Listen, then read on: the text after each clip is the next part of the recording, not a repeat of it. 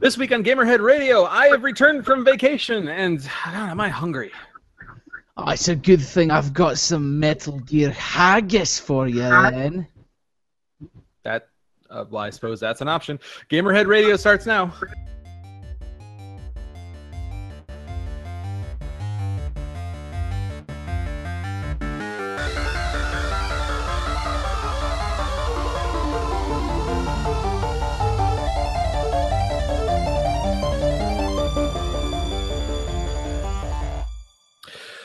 Welcome, ladies and gentlemen, to Gamerhead Radio, episode 168. My name is Charlie Technotronic and Worthley. Candy Mountain, Charlie. I am Jonathan Santiago, aka Fallon Flynn. We're being for villains, come on! And uh, I'm back here in studio. It's uh, yeah. Um, it's been uh, been an interesting couple of weeks, and uh, once again, we are unfortunately presenting you with a not so normal show. Um, uh, we are missing a co-host, as you may uh, or may not have noticed. Um, you probably have noticed because how how do you not notice when he's not here? Um, Goat is not with us. Um, there's uh, I'm holding out hope that, uh, that that he will be joining us a little bit later, but he is currently en route back from a villains performance at uh, John. Where was it at? This was in uh, Columbus, Ohio. It was a first year convention uh, for animecon.org called YoiCon, Y O I, YoiCon. Um, yes, yes. And so he is currently en route back and has gear to unload and everything. So we probably will not be seeing him, but here's hoping. Um, The but uh, is, is that that he's not here because of like my show, and I'm here, but he's there. It's just kind of crazy, you know. I uh, I left Columbus early this morning and drove straight here so that I could uh, make sure to be here for the show, so that we were not out two hosts, which I that I can't fathom that that would be fun to host a show by yourself.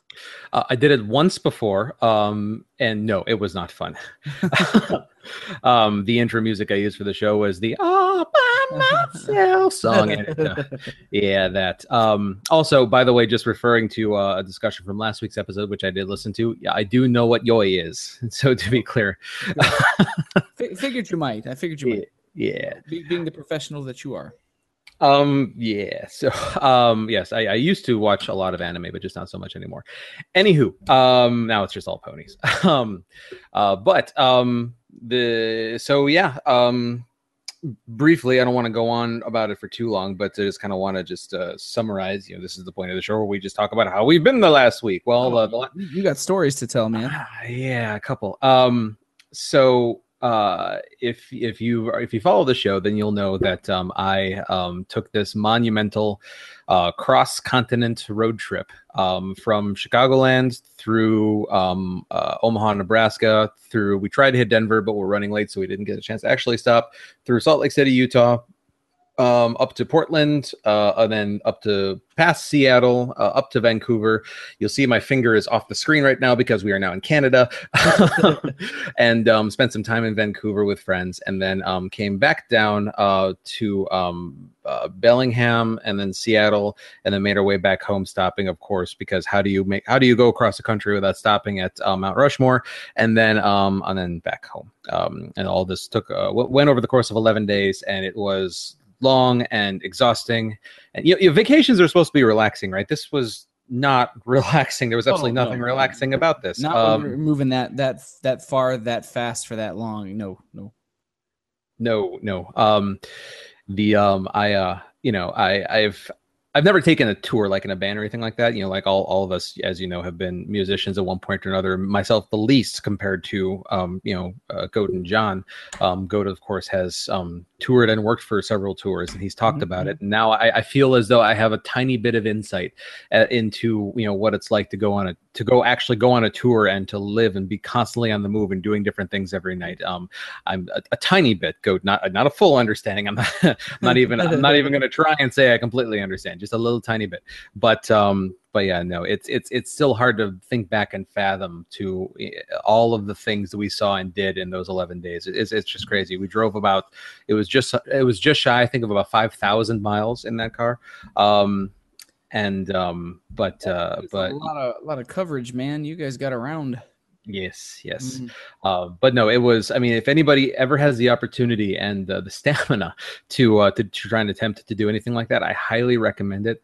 Um, especially like just doing it with me and Michelle. I mean, like it was uh, it was a it was just a great bonding experience. I mean, like you know, we had we had an absolute great time. Um, you know, um, you know, some people might wonder, like you know, you know, like you know, like you know, do, do we, you know, just from being such in, in an encl- uh, in an enclosed space for prolonged amounts of times, like I don't know if this is impressive or not. I, I mean, it- we're not really fighters to begin with, but I think the fact that we didn't like have even like a single argument over over the course of this entire vacation, I think is I don't know saying something. I don't know. That, But- that's called that's called successful touring, Charlie. yeah, you know, Yeah, but no, it was it was absolutely phenomenal. I had an absolutely great time. Um, awesome. Yeah, but uh, um, aside from that, um, John, how is how has your week been? Uh, my week was kind of kind of hectic in preparation for YoiCon. I had to uh you know we had to squeeze in a little bit of rehearsal time, which uh, you know everybody in in villains has been so busy with their personal things outside of villains that it has made it difficult for all of us to get together like we regularly do. Um, so we had to make time to squeeze in a rehearsal and uh, make sure uh, didn't sound like shit this past weekend, which fortunately it did not.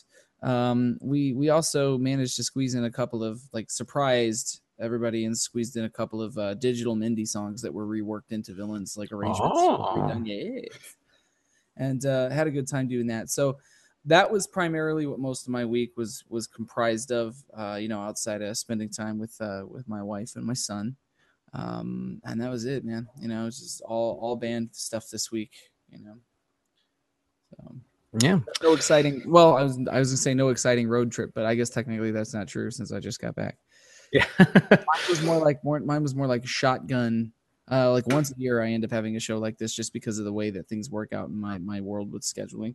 Where Sure. like i have to like drive there like my head is on fire and the only water that can put it out is wherever i need to be and then i drive there stick my head in the trough turn around and drive back. That's basically how this show was you know i got in the car i drove turned around played went to sleep turned around and drove straight back in the morning you know. I was probably in columbus for less than probably less than 12 hours if if you don't count sleep. Um so. That sounds about right. Um, but uh, yeah, so uh, so real quick programming note um, before we move on. Um, so this weekend I will also be out of town. I'm going down to Midwest, and um, I uh, I will be in the air um, at, during our normal recording time, flying back on Sunday night. Which I'm so mad at myself because I when I booked my Sunday night return flight, completely blanked on the fact that uh, the next day is Memorial Day and I don't have to work, so I did not have to fly back on Sunday night to make sure I could be at work on Monday morning because I don't have to work. So very mad about that. But what are you gonna do? mm, yeah, Um, yeah. Yeah. Um, I have since learned um, that apparently Southwest has free flight change fees. fees so um, I will be doing my best to fly Southwest from now on in case I am ever stupid again. um, but um, uh, but so as a result, um, um, I will not be on the show next week, um, just because I don't think we're going to be able to find a, um, a t- uh, an alternate time to record. Um, so um, uh, the show will be left in the capable hands of John and Goat again next week, uh, with maybe a guest host if they can wrangle one up. But uh, yeah, maybe maybe we'll switch it up for you guys yeah. Um, but uh, but yeah, no. But aside from that, um, should be our regularly scheduled um recording. Same same bat time, same bat channel. Just Yes, you know, yes. just just missing. I don't know who am I? Am I Robin? Am I Alfred? I'm certainly not Batman. I don't know. you you would be you know based on your uh i can't believe i'm actually getting this nerdy about it but based on your your technical prowess you would be oracle that's who Oh, you would be I'm I'm I'm perfectly fine with that.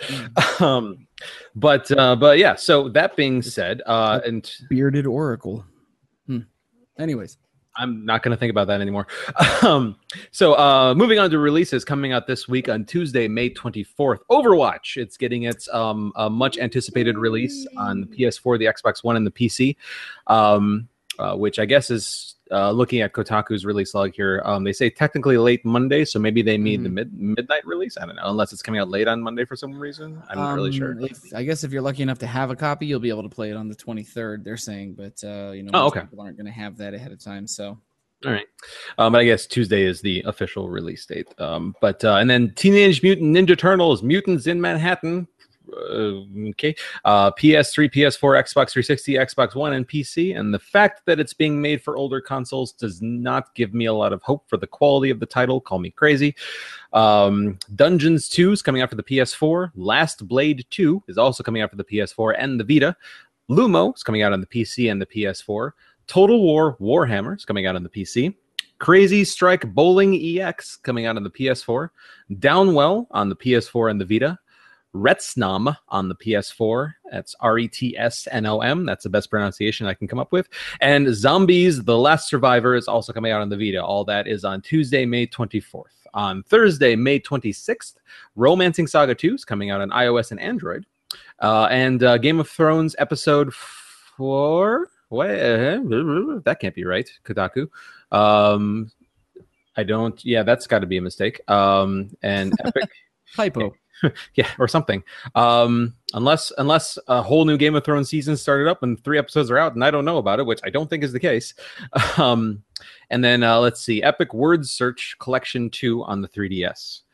Um, and those it looks like those are our releases uh, for the next week in gaming. John, are you looking forward to anything on this list? Uh, I'm guessing Overwatch. Well, o- Overwatch without question. I know that I'm between the three of us. I'm the only uh, like competitive multiplayer guy. Um, so it's hard to it's hard to get excited about something that I know you guys don't give a shit about.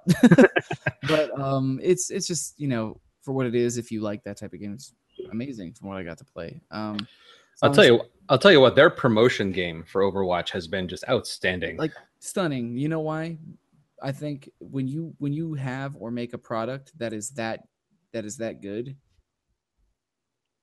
why uh, like you've got to feel confident. You have to feel like yeah, I could push the hell out of this because you know. And we'll, we're going to talk a little bit more about Overwatch. It's going to be in the news a little bit. A couple of stories this Okay. week are actually Overwatch related, just because shit was good for them this week. So um, yeah, but we'll we'll save that for later. But Overwatch, um, I kind of my interest is kind of piqued by the Total War Warhammer thing because that's that's you know two great tastes taste great together. That's two different you know licenses coming together, which I'm going to assume in this instance means the you know Total War style gameplay with a Warhammer skin on it is kind of how that reads to me. Um, so I, I would wouldn't mind checking that out. And then um, the name Downwell struck a chord with me, and I was like Downwell, Downwell. I, we talked about that. I'm pretty sure that that's the game that uh, Mr. Christopher Sabat uh, said that w- was his pooping game uh, when he was on the show with us at Oh. uh, Anime Anime Apocalypse. That was his little uh, his little mobile game addiction. You remember he's just like I don't have time to play anything, but when I do, it's down well, you know, while I'm pooping. I vaguely remember. I, I remember him saying that. I don't. Yeah, It's yeah. been so long. I, I mean, I don't remember what I had for dinner last night. Basically, barely. So, um, I do remember him saying something along those lines. So, if if you think it was down well, I'll believe you. I'll I'm trust like you on that. 90% sure, which is amazing to Okay. me that I could remember something like that because, you know, I have the memory of a goldfish, really. Hmm. But uh, yeah, that's that's everything I'm excited for this week. Uh, I am not excited for anything. Womp, The, uh. I, I wish I were excited for Overwatch. I mean, just like it looks fantastic. Um, it's just it's Do just yourself a favor if you're not going to play the game, watch the shorts because they keep putting out I have- like short movies for each of the characters Yes, over time. I have- Holy I have- shit. yeah, I have caught a couple of the ones that have come out, and um, I'm impressed by them. Um, the animation, I mean, yeah. Blizzard, so the animation's great. I mean, so there's Yeah. no surprise there. But um, um, yeah, no, that's about it. Um, I just If Blizzard is smart- too much on my plate to be excited about anything on that release log, Overwatch included. I have to say. if Blizzard is smart, they will team with like Netflix or somebody to do a season of that as a TV show because God, it, it, it- watch anybody who's listening or watch listening to or watching the show, go go look up uh, the Overwatch shorts on YouTube, uh, find them, watch them, and tell me it doesn't make you want to just dive headfirst into that world and see what's going on. So yeah, If there's one, if there's one thing Blizzard is definitely good at, it's it's it's crafting interesting worlds and and interesting and you know fantasy not with you know notwithstanding believable characters Oh, Um, yeah. Yeah, yeah. so they're they're masters at crafting lore and yeah. atmosphere. You know. yeah oh yeah So- that's that's the best way to put it for sure but um Uh, but uh, but yeah, so moving on, John, what have you played this last week? Um, this last week was uh, a little bit more focused than than usual. I went on this kind of streak where I was playing like trying to play like five games at a time, and it was I don't want to say it was overwhelming. I just found it hard to enjoy um, anything because I was playing it for 15 minutes and 20 minutes, and then trying something else and playing that for 10 minutes, and then you know what I mean, playing this for 40 minutes, and I couldn't just, especially if it was a story based game, I couldn't just drink it in. The only thing I've played consistently for months uh, was Metal Gear, you know, and um, I am so burnt out on Metal Gear. I love it; it's great. I just can't look at it for a while. so um, this week I played. Um, I I restarted. Um, uh, oh shit, my brain's not working all of a sudden. Um, the Telltale style game with the two high school girls. Uh, With the two high school girls? yeah, it's uh, oh, um, uh, uh, uh, strange. Um, uh, something. Life. Life is strange. Oh, Life is Is that what Strange. That's it. Yeah, I can't believe I forgot that. Yeah, I, I restarted Life is Strange just because I started it in like November or something and played the first like chapter section of it and then stopped and I kind of wanted to start over and just let the whole thing wash over me again. So I restarted that. Um, I played.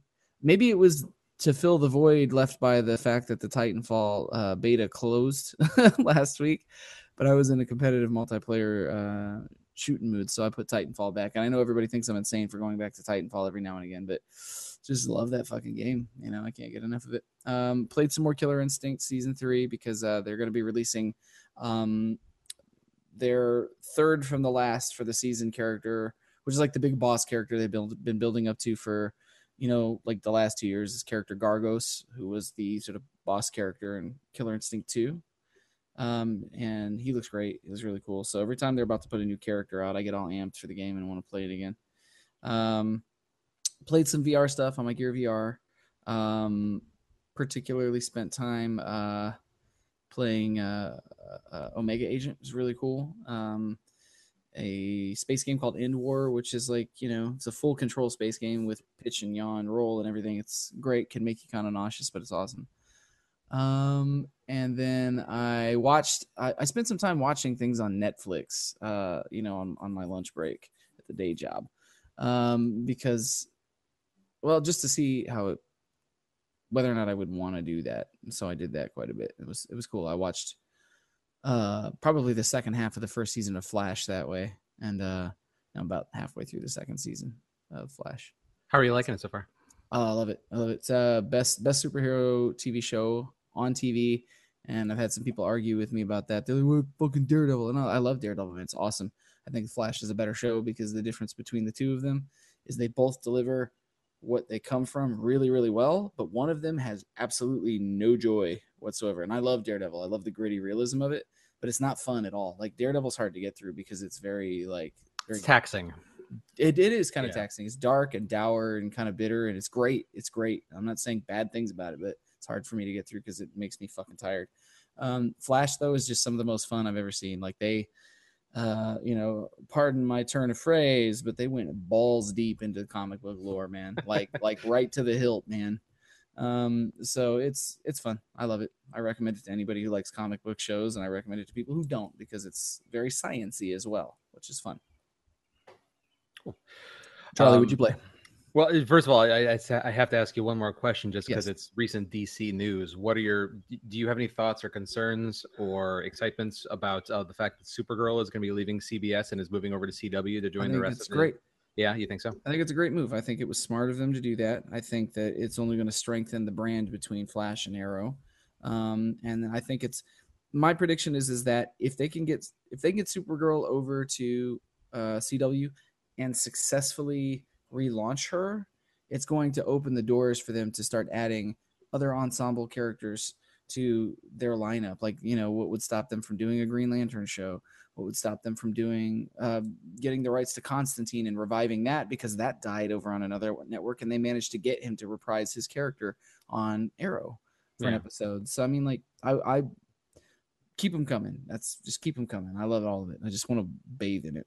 So uh, agreed on all points. Um, uh, but yeah, so to answer your question as far as what I played, um, I'll tell you what. Um, the um you know michelle and i we got home from our vacation and we were very tired and um you know we uh you know we had been sitting in a car for a really long time and we just kind of needed to stretch out and relax and just have some good you know some some us time and Mhm. so uh, what we did is we came home uh we turned down the lights and we lit some candles and we put on some more comfortable clothing if you follow what i mean and we uh we snuggled up on the couch and i played uncharted and she watched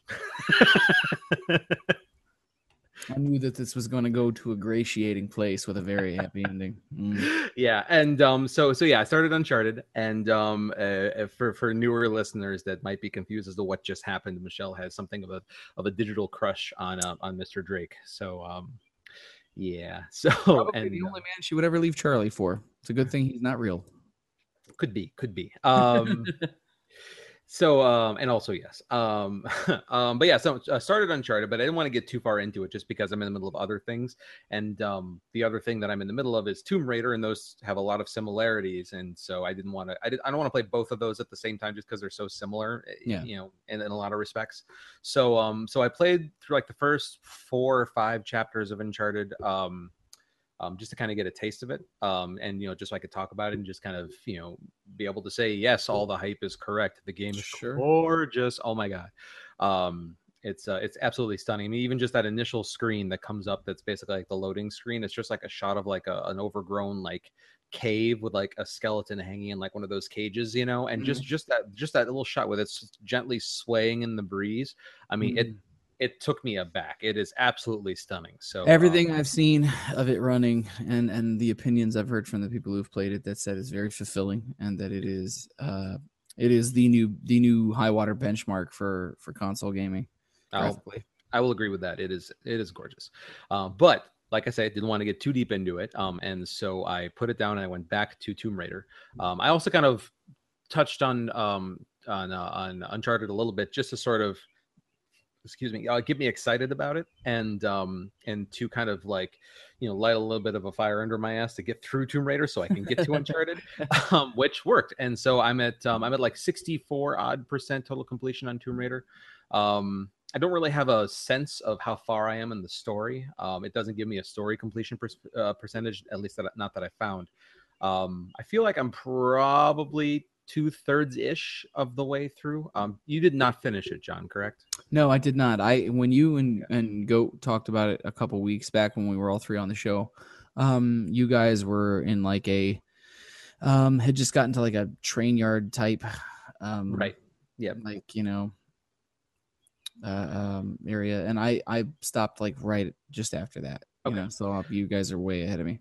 For those of you that have played the game for reference, um, uh, and this is you know very generically speaking, so I'll just say that um, I am at the point now where I can go through the entrance to Kitezh. And so, if you haven't played the game, you, you have you know that's the, you know there's no context there, so no spoilers. But um, the um, um I, I get the sense it you know in a game where they say like whenever you're ready, here's the door. That's basically telling you when you go through this door, you might not be able to come back out. Yeah, yeah, yeah. So, um, so I'm I sort of have stepped back a bit, and I'm going through and I'm looking for um like some weapon pieces and some various things. I'm just just I, I'm not out to 100 percent this game just because of reasons, but um um um I do I do feel like I could benefit from a little a little bit of buffing, a little bit of grinding, you know, just in terms of um you know uh, learning some new skills and uh, um you know getting some weapon up weapon upgrades and things like that. So I'm sort of just doing that a little bit. So I'll probably be going into Kitezh in my next playthrough, um, Nice. which I have a sense is probably the last quarter of the game, you know, give or take. Um, but uh, but yeah, no. But aside from that, um, you know, still enjoying it, still absolutely loving the story. Um, uh, my uh, John and my comments before about how the the and even Michelle when we she was watching me play Tomb Raider today, like made a comment like, "Wow, this game's really violent," and Mhm. I said, you know, you know, John and I mentioned the same thing. It's it's uh, it's much more murder simulator-y than the last version of Yeah. Tomb Raider was, which is kind of unfortunate, but eh, it's it's not ruining anything. So, me, so. ha- have your opinions on on the narrative changed at all since we talked about it last, or do you still feel like it's not as important uh, of a game uh, narratively? Um, I feel like it's gotten it's it's come up a couple bars. Um, the um, you know, the the way that the story has come together, and I just sort of I just sort of encountered a little bit of a plot twist that um, that made it more a little more interesting. Um, so um, the um, um, I, I would say that my opinion of the narrative has has improved since Good, uh, good. since the last time we talked about it. That it. gives me hope. Um, yeah, uh, I, I do still still feel that overall, like comparing where I am in this game, comparing to where I, you know, to this point approximately in the first Tomb Raider, Mhm. uh, you know, reboot, I feel like you know the last Tomb Raider was a better story, but origin stories I think have a bit of an advantage in that regard, um, just because you know you're you're sort of you know it's it's more interesting to see how somebody became who they are as opposed to them already being them. So yeah, yeah, um, of course, absolutely. yeah. So um so I, I think um I think I, maybe taking that element out of the mix, I'm enjoying it the same. Maybe you know maybe maybe that's a fair thing to say. Um but uh but aside from that, um there's one other thing I want to talk about. Sure. And um it's not a game that I played. It's a game that I read essentially. Um Hmm. if you are so if you are not familiar with the book Ready Player 1, um this has Oh. been on my radar since it came out in 2011 um, and um, everybody under under the sun has told me to read this book because I will love it, and I have foolishly ignored them all up until this road trip when I purchased the um, the audiobook to listen to on our on our 5,000 mile drive, Mhm, Um, mhm. which was a brilliant thing to do if I don't say so if I do say so myself.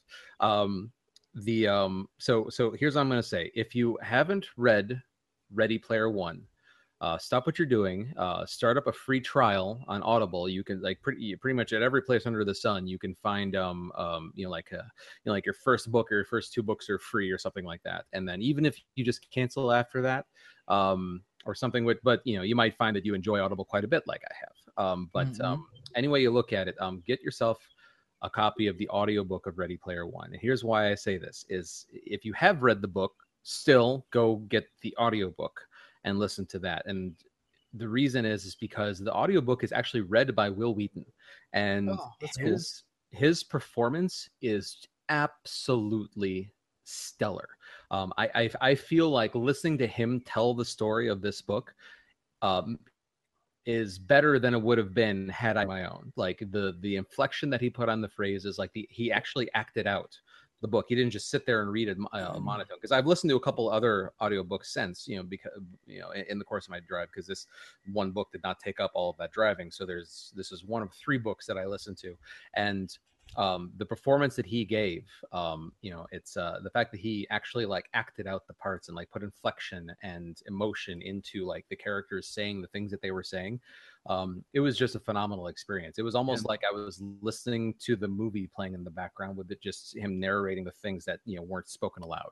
Um it was it Mm. was it was a phenomenal experience. And the story and the book if you grew up in like the 80s and 90s i mean John, do you, do you are you familiar with this book? Do you have any idea what I'm talking about? I, I own this book. Um, okay, good. Uh, Mr. Ricky Keller, uh, one time co host and B Squad co host, Ricky Mhm. Keller, um, he bought it for me for Christmas a couple of years ago. I've started it like three times, and I think I'm like th- three, three or four chapters into it. And uh, every time I try to get back, I love reading. I don't have a lot of time to do it, so it's very hard for me to sit still and focus long enough to get through a book. But I did not realize that there was an audiobook version of this. Yeah. Um, so maybe I might, maybe, possibly, perhaps partake. So I, I highly recommend it. Um, Mhm. for those of you who might not be familiar with this book, basically it's in the future when virtual reality has basically become like the standard way that people use the internet. And um, a guy that is basically like the future equivalent of like you know like a Bill Gates or a Steve Jobs. Like he's like just a visionary at what he does. Um, he grew up in the '80s. This is about maybe 20 or 30 years in the future, something like that. I think yeah, yeah. and um, things have progressed to the point where he has basically created a it's kind of like second life in in in that it's just like this giant massively multiplayer online game that but it does still have quests and things that you can do but um um it call it's called the oasis and in the oasis basically it's got it's evolved to the point now where users can generate their own content and when i say content i mean they can it, the oasis is an entire universe filled with worlds and a user can go in there and build a world and make that world whatever they want. Um, people have made worlds that are recreations of um, uh, like classic video games so you can like go through and in virtual reality replay like old school like 80s video games and things like that. Um, there's a planet called arcade that the entire planet's surface is nothing more than just a bunch of arcades with cabinets that you can go to and in virtual reality play these old arcade cabinets. Um, you know there are they i think if i remember correctly the book estimates that um, like half of the world's population uses you know is a user on the oasis and Yeah. so that's why they they do this is because it's so vast and they have so many users in there on top of that the oasis has developed to the point where it's um, has become like public schools are now transitioning to existing in the oasis instead of going to a physical public school with facility fees and employees and yada, yada, Jesus, that's yada crazy, man. you you instead pop on a virtual reality headset in your home and basically virtually go to this you know gorgeous you know monolithic marble hulled you know school that nobody had to pay money to build. And um it's uh but you're still taught by real teachers who are also users of the oasis and people work in the oasis and it's just it's it's it's it's it's, it's a, a fascinating concept. But the story that this tells is basically about the creator of this game dies and he is like one of those like mad genius types and he basically says like i'm going to leave my entire um for, he has like no heirs. I'm going to leave my entire fortune of like two like 300 three or 400 like billion dollars like a ridiculous amount of money. Jesus Christ. i'm going to leave the entire amount to the person who can solve like who who can basically find this easter egg like a video game easter egg hidden in this game somewhere. And to find it you have to like go through a series of like finding a key that unlocks a door that takes you to the next key that unlocks the next door and then there's so there's three keys and three doors and i'm spending too long talking about this but i can't help it because i just love the book so damn much. Um, and it tells a story about a person who basically sort of stumbles into after after after the, this contest being launched um the the main character basically sort of all of a sudden stumbles onto the first key after like like five or ten years of nobody finding anything. And so like it's this giant deal. Anyways fascinating story fascinating read. Whether or not you read it or listen to it i still call it reading because it's it's the same. Um do yourself a favor. Um it, it- the book is absolutely just dripping with 80s and 90s nostalgia. Like the guy like the guy flies he in, in by the time the book is done he has a hangar bay full of ships. One of them is an x-wing one of them is a fire fi- a firefly class vessel and then one of them is a, a delorean um Awesome. and so it's just it's just saturated with 80s um 80s and 90s um you know pop culture references If folks And- don't get around to reading it, though, it won't be very long that they'll have to wait because it is in production right now, uh, being filmed by Steven Spielberg. Yes, uh, uh, slated to come out in 2018, so you still have a little bit of time to wait. Um, but um, but uh, but yeah, no, the uh, there's and you know that's the other interesting thing is just because of the amount of licensed properties and everything in this movie, I'm just going to I'm, I'm going to have to assume even with Steven Spielberg being Steven Spielberg, there's no way he's going to be able to get every single one of the licenses that he needs to recreate the book exactly. So Oh yeah, it's not going to be the same. Um, I'm sure. I, I hope it will be excellent, but it's there will be things missing. There will be references that will be lost and things like that, just because they couldn't secure the rights. yeah. Read the book. Read the book. Listen to the audiobook. Please, please, please. I beg of you, because it is just that good. You will thank me. But that being said, now that you know we did the last week in video gaming, let's see what the industry did in the last week in video gaming.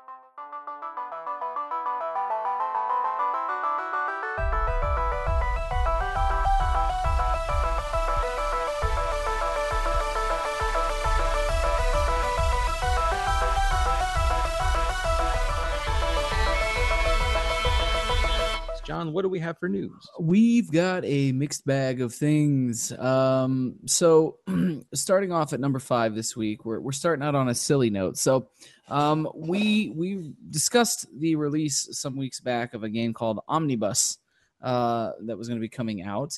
Um, well, Omnibus is coming out, and it's there's going to be a special edition version of Omnibus, which doesn't seem like it's anything out of the ordinary for the average person, but the company who created this game, they're named uh, Devolver Digital, has announced that the very special edition of its game coming up, which uh, Omnibus is a bus physics game. I don't care to understand that or even try to explain it. It's ridiculous and silly.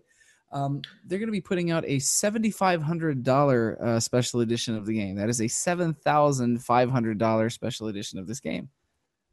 Does it come with a bus? Yes.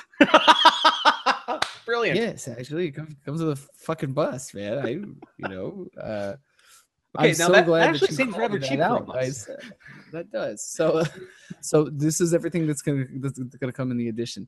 Seventy five hundred dollars will get you the game, an original soundtrack. Better give me a fucking soundtrack. or you know. to play in the bus, obviously. I know. I hope I would think. And a real life MCI bus that quote may or may not have been used to motion capture lifelike bus movements for the game. But oh, the- so it's a used bus. Okay. yes, but the bus must be picked up by whoever purchases the game. You got to go get the bus. Where is the bus? Did they say?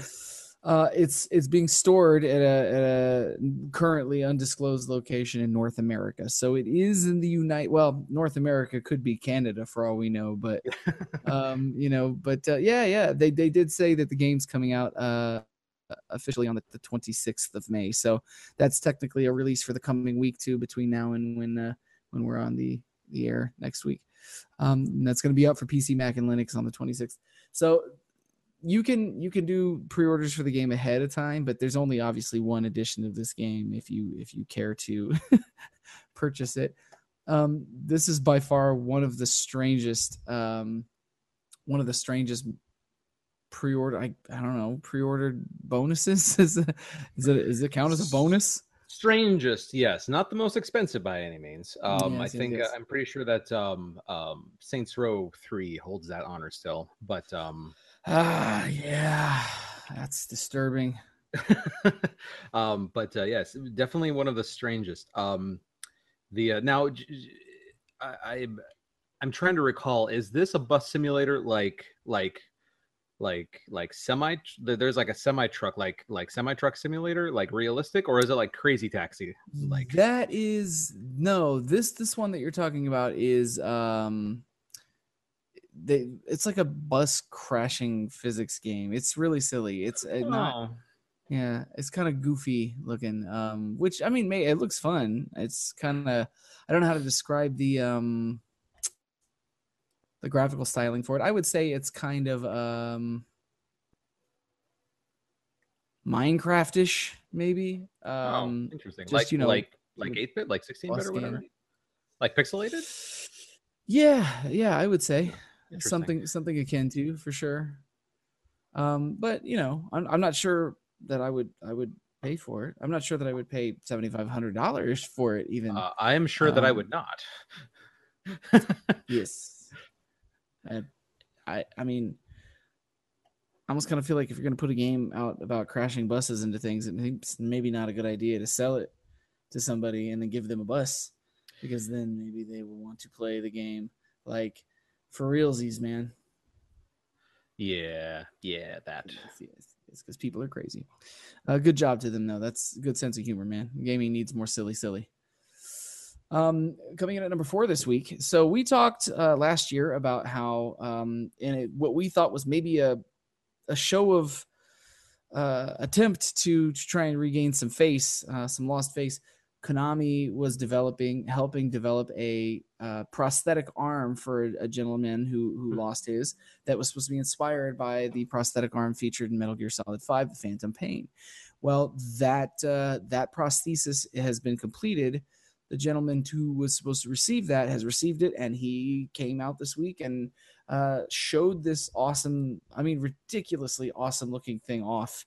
Man, um, there are several YouTube videos that you can find that actually show this thing in motion, and like little mini documentaries that kind of display the whole thing. But Do you have a screen? Do you have a screen share you can Oh yeah, while we're oh yeah, about that's happening. That's happening. Um, so to to kind of catch people up on um on on this story, uh, the gentleman who who received this item was a uh, a fellow by the name of James Young. He's a 25 year old Londoner that lost his arm and his leg in a rail accident back in 2012, and uh, so this this ended up kind of coming coming to a head when they uh, Konami placed an ad talking about um, you know wanting to receive this prosthesis.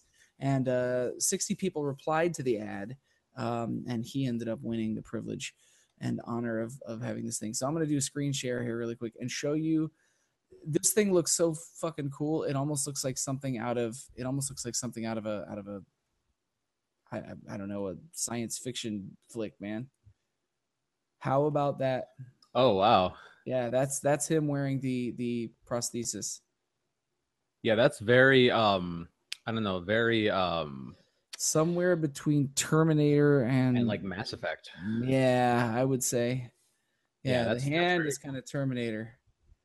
Um, audio listeners, um, definitely check out the link that we'll be posting in the show notes, or maybe just pop Yeah. over to the video section, which will also be linked in the show notes here, just so you can kind of see what we're talking about here. Um, and uh, no, it's very, very cool looking. That is also a hell of a harness that he's got on too. Yeah, I, I was just gonna comment on that. That I wonder. I mean, like he, you know, he gets an arm out of the deal, so I'm sure he's okay with it. But I gotta wonder if that thing's even comfortable to have strapped onto you. There's like one, two, three, four, five, six straps holding that thing onto him. Yeah, yeah. It looks like uh like maybe like over here like a, a piece for the neck that goes around the Yeah. back to keep it supported there, and then a couple of cross supports and one that goes around his ribs, and then they all tie together in the center, and another strap that kind of comes out of this bit right here. There's like a like a Yeah. like a like a seatbelt buckle in the middle, holding the whole thing together. Yeah, it's really crazy, man. But uh but uh you can probably see a little bit better. Look at the grin on that guy's face, man.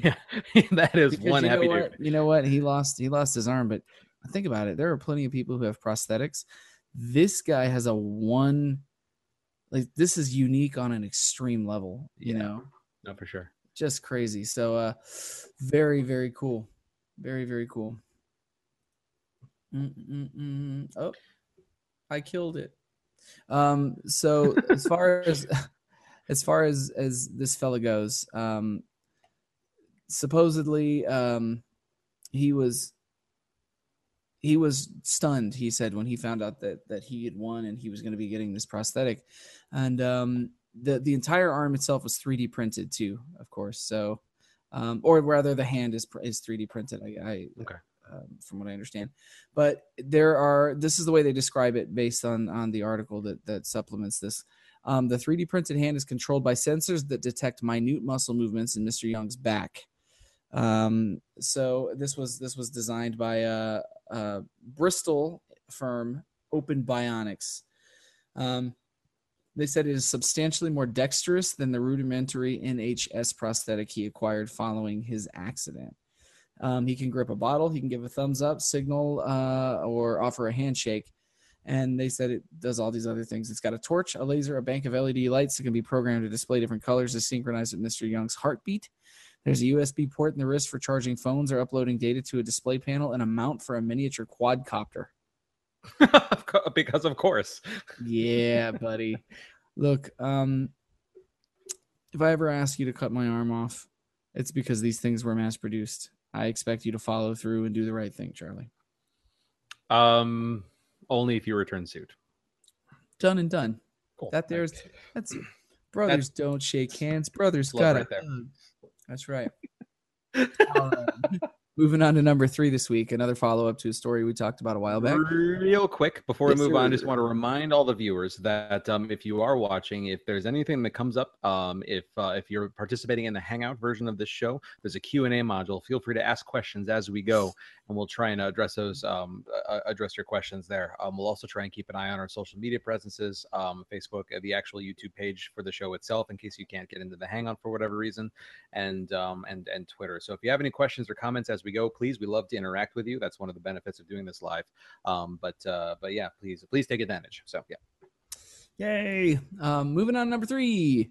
Um, so, if any of you guys are uh, near Santa Monica, California, and you happen to pass by their Great America location out there, you can go and officially visit the uh, Mass Effect uh, attraction that we talked about last year when it was announced. Um, it's open. It's open for business. You can go check it out. Um, the the article that we're calling the information from says that it's an immersive the, uh, immersive theme park attraction based on Mass Effect, and uh, they they did a like a kind of a private event for people and let them come in and try it out. General public though um, can can get in there now um, as the time of recording of this show. Um, they're describing it as Mass Effect New Earth, a four dimensional holographic journey. Uh, ride has visitors wear 3D glasses as a live performer as a live performer narrates a trip through space. Um, the six minute attraction features moving seats, a high resolution LED screen, and other sensory overloading technical effects. Um, this is kind of cool. I don't know if I would make a trip to California to go see a six minute attraction at Great America, but if I was passing through, I'd go. How do you feel about this, Charlie? um, I buy more of this, please, and closer to me, please.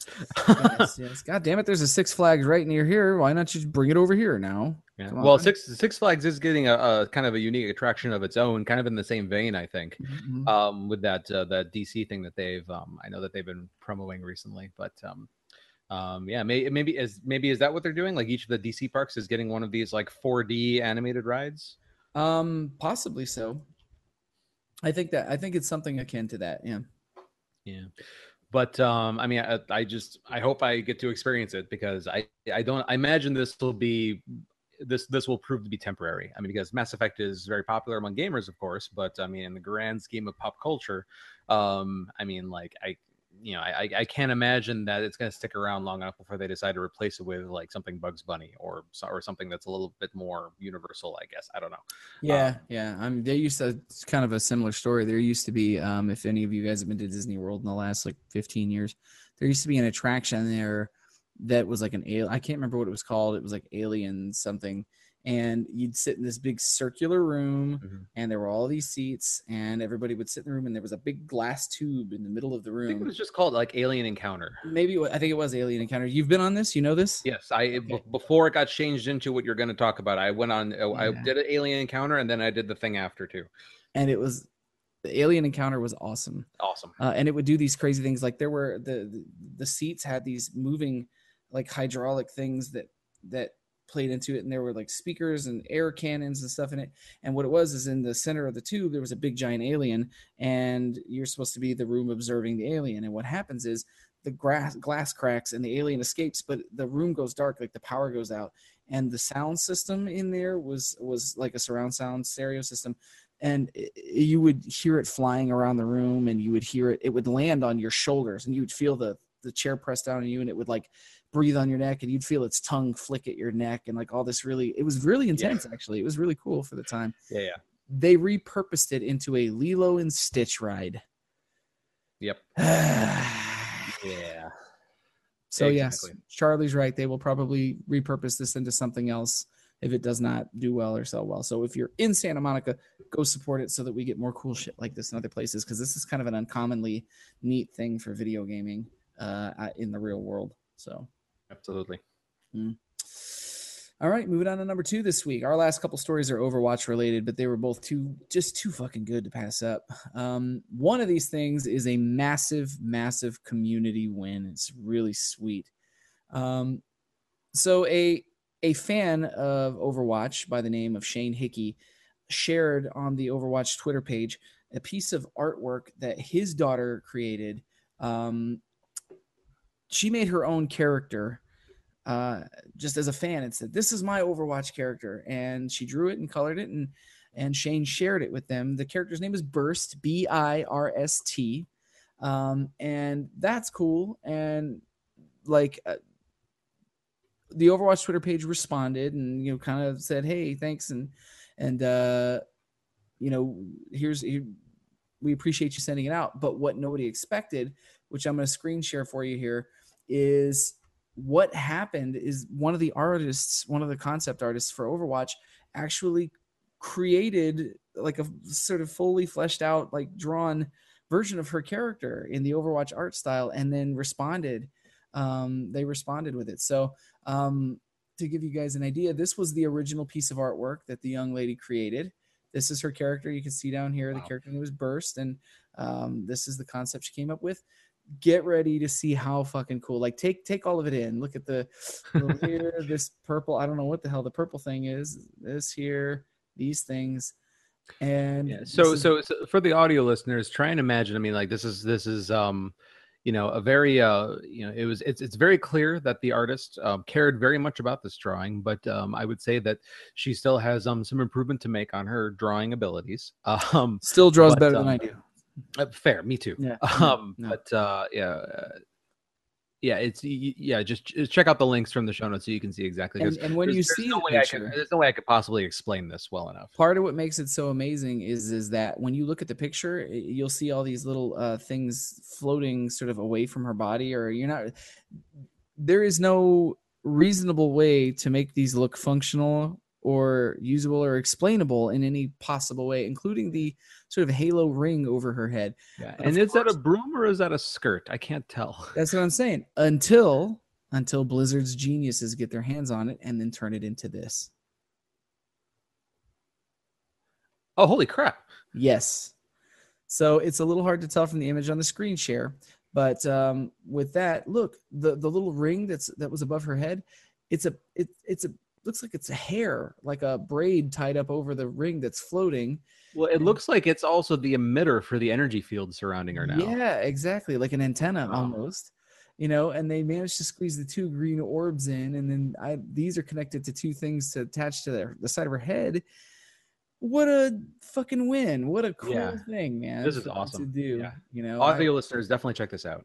yeah of all the of all the things they could have done so that's uh that's our number two story for the week uh and good on you you know blizzard Now, is this just a concept art done for the fun of it, or is this character beginning to be making it in game? Did they say? no no this was this was concept just for the fun of it but Okay. you know Still, um, still awesome. yes yeah i mean how can you go wrong with that it's just cool on every conceivable level um our uh continuing sort of discussion here of uh overwatch and what's going on with them is going to lead us to um what i can only describe as one of the coolest pr stunts i've ever seen a gaming company pull off and kind of calls back to what i was saying with um blizzard obviously feeling very confident about not only overwatch's sales of impending sales, but also feeling very confident about the quality of their product, the strength of their product.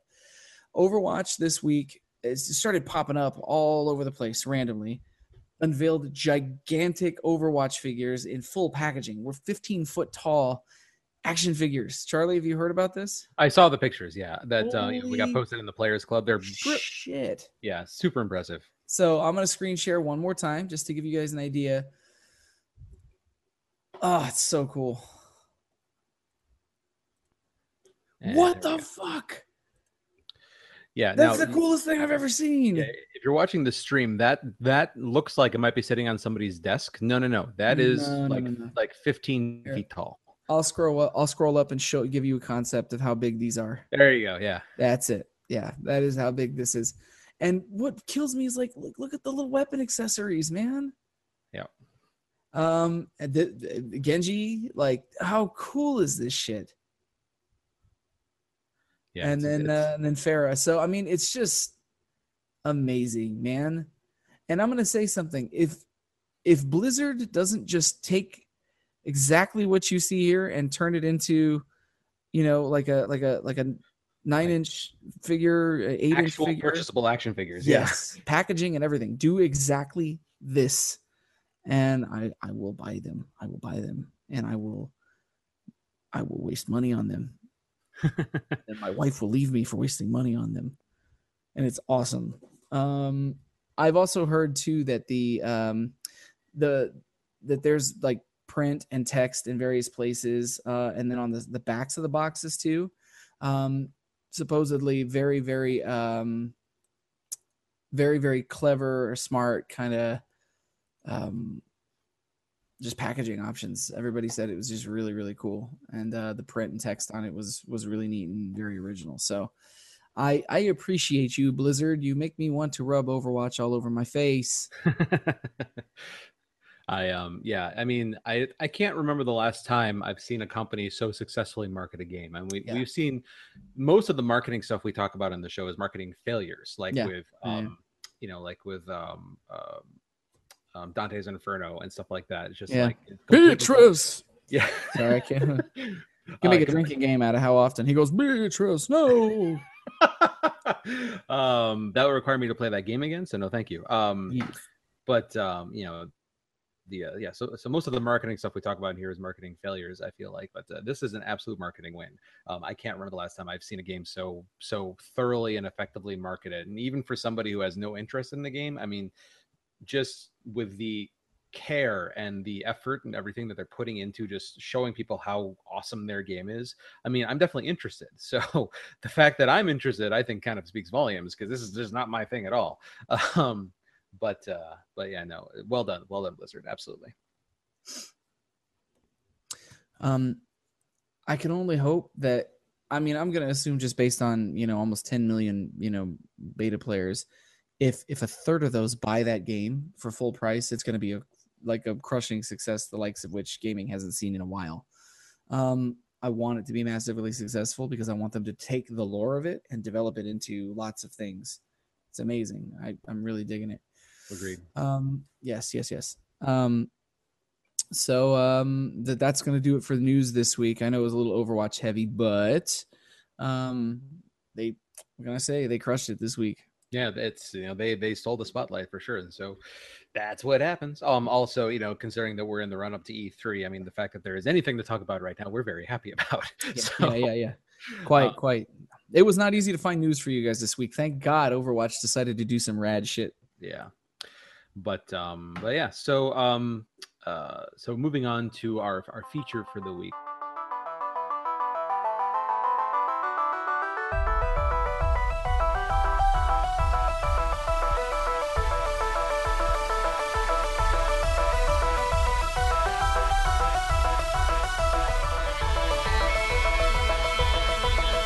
we had touched on this um, a little bit. Uh, uh, I should say, John and Goat um, talked about this a Mhm. little bit before, just about the idea of what what what what we thought what, what what we might think would happen if gaming were to go 100% like streaming like on demand sort of like that um um that uh, what's that playstation um access or whatever it's called um the system if that if just gaming were to just go that way completely Yes, I mean, uh, to, there was a little bit of confusion in the mailbag about it, which we'll talk about a little bit later. But um, to be clear, specifically, what we were discussing was not that gaming would just become streaming all the time in that way that there would not be some sort of device with which to stream it from, but more like so like Netflix is a streaming service that has the licenses to do lots of different movies from lots of different film studios. I was speaking something akin to that. Um, oh see i misunderstood that as well so or like HBO Go um, has their own like digital service. Amazon has instant video. Um, more, uh, it, it was kind of sort of related to like EA Access, um, where like what would stop a company from Capcom in the streaming age from saying this is the Capcom library of games, and instead of spending money on the packaging expense, um, why wouldn't we just do kind of like Electronic Arts is doing? We'll charge you a flat fee to play whatever games that are in this library at this time, you know, like monthly, like Netflix. Not like a, a lot of people in, in the mailbag, and I think a lot of people misunderstood like subscription service like World of Warcraft, where you're subscribing to a game to stream it and download. Oh yeah, no, no, no. Yeah. Okay, so so here's here's how I took the question, which is how I intended to word it when I put up the mailbag question Mhm. on on this past Thursday. Um, is is kind of like yeah, it's it's not like you have to pay an individual fee for each game like World of Warcraft mhm. style. It's more about um, you know, the um. So so he- here here's my thought process is that um, you know, the um, with with you know with the logical continuation over the fact that you know game companies are now including digital distribution for you know day, you know day and day and date release uh, for digital distribution for all of their games. Um, you know, it's kind of a big deal when they started doing it in the first place, and now pretty much everything is available digitally. Um, the same day it comes out on disc, if not only digitally. In some cases of relatively major titles, kind of like um, um, the um, uh, the Witness, you know, that's, that's a relatively high profile game, only available digitally. Um, You know, console exclusive, but still. The um, you know, so so it's it makes sense to me. Like if if I'm running a video, like if if I'm Mr. PlayStation and I'm you know if I'm fantasizing about what my uh, about how the PlayStation ecosystem would would go over the years to come, I mean, my wet dream essentially would be that the like games would only be available streaming from PlayStation servers. That there would be no discs. That it would be you know uh, you know a subscription based access, kind of like a Netflix kind of model Sure, where you sure, sure. basically pay. If you're paying, you can have access to whatever you want. But if you're not, if you stop paying, you don't get access to anything. Um, because that that almost certainly you know completely you know I mean that that basically gets rid of 99% of the possibility of piracy. I mean, pirates are you know very you know they they're very creative people, so it's entirely Sure. possible they would still find a way. But um, you know the um to me that's sort of like the ideal dream for like you know for a playstation or for a micro or for you know for xbox or whatever so that they can just control and just be in charge of and manage everything that they don't have to worry about all these different x factors. They don't have to worry about like you said retail and and you know the sales channels and the distribution and the packaging and the yada yada yada. Um, So from them from their perspective it sounds like a great idea. From my perspective it sounds like shit. Yeah so the, the i can think kind of one of the other like arguments to the side of this is where you you hear a lot of people saying i think that maybe maybe consoles may go the way of the dodo here coming up. To be clear um, i don't think anybody will ever be able to kill pc gaming because it's this like weird like three-headed monster. It, it is. It's it's hail hydra you know? Cut one head off and another will grow back in its place. Is very much how pc gaming is. People have been proclaiming the death of pc gaming for years. But because of the fact that there are so many factors that go into it, I don't think that you can kill it off the way that consoles can be hurt. And so let's say Microsoft or Sony say, all right, we're putting out the next PlayStation, the next Xbox. Um, what's to stop a company like Electronic Arts from saying, well, we're going to develop not necessarily a console, but we're going to develop a streaming box like the Roku Roku serves a very specific purpose and is kind of like killing Blu-ray players for a lot of people because it's this fucking big and you can any type of streaming service on there you can use. So what's to stop a company like Electronic Arts or Capcom or Namco or somebody who has a sizable enough library with well enough known games what's to stop them from saying all right whatever we develop under our banner will be released and you can stream it um, as part of your monthly subscription cost on our, you know, uh, on the Capcom box, you know, or or the Namco box, you know. So, so you're spend, so you're spend a, yeah, spend a hundred bucks on our little box, okay. and it's like thirty dollars a month subscription cost, and you can play whatever fucking games you want, and whatever's coming out, you play as part of the subscription cost. You know what I mean? Like, what's to stop companies from doing that? Uh, my response to that is that I don't think game developers want to get in the hardware business. I don't think that that's something that they want to worry about. I don't think that's something that they care to worry about. Yeah. Um, I, you know, the I could see them maybe partnering with somebody like you know letting Alienware or somebody like handle like a little like you know Steambox kind of a thing Sure. where you know where they handle the hardware and then they just say and you know it, it it's you know it's the you know the Capcom box by you know by Steam or by Okay, Dell or whatever. so- whatever. Um, if so let's say you're right about that. Let's say just completely hypothetically let's say that exactly that happens. Alienware says we want to try and get in on a cut of the the console gaming business and we want to do it our way. So they meet and talk to you know all the, the major you know uh, publishers and say we've got the answer to the console. We've got this steam machine type thing like you're talking about. Come to us in the next console war. There's no console war. Just bring your games here you can charge your flat subscription fee. We win because they buy our box service and you know you don't have to worry about exclusives. You don't have to do there's no cross platform you don't have to worry about any of that shit. Just whatever subscription service you want to sign up for. Let's say um you know let's say for the sake of reasonability it's $20 a month to sign up for that becomes the industry standard for the model. 20 bucks to go and and, play Electronic Arts games and and enjoy those and stream them and install them and play it on that box.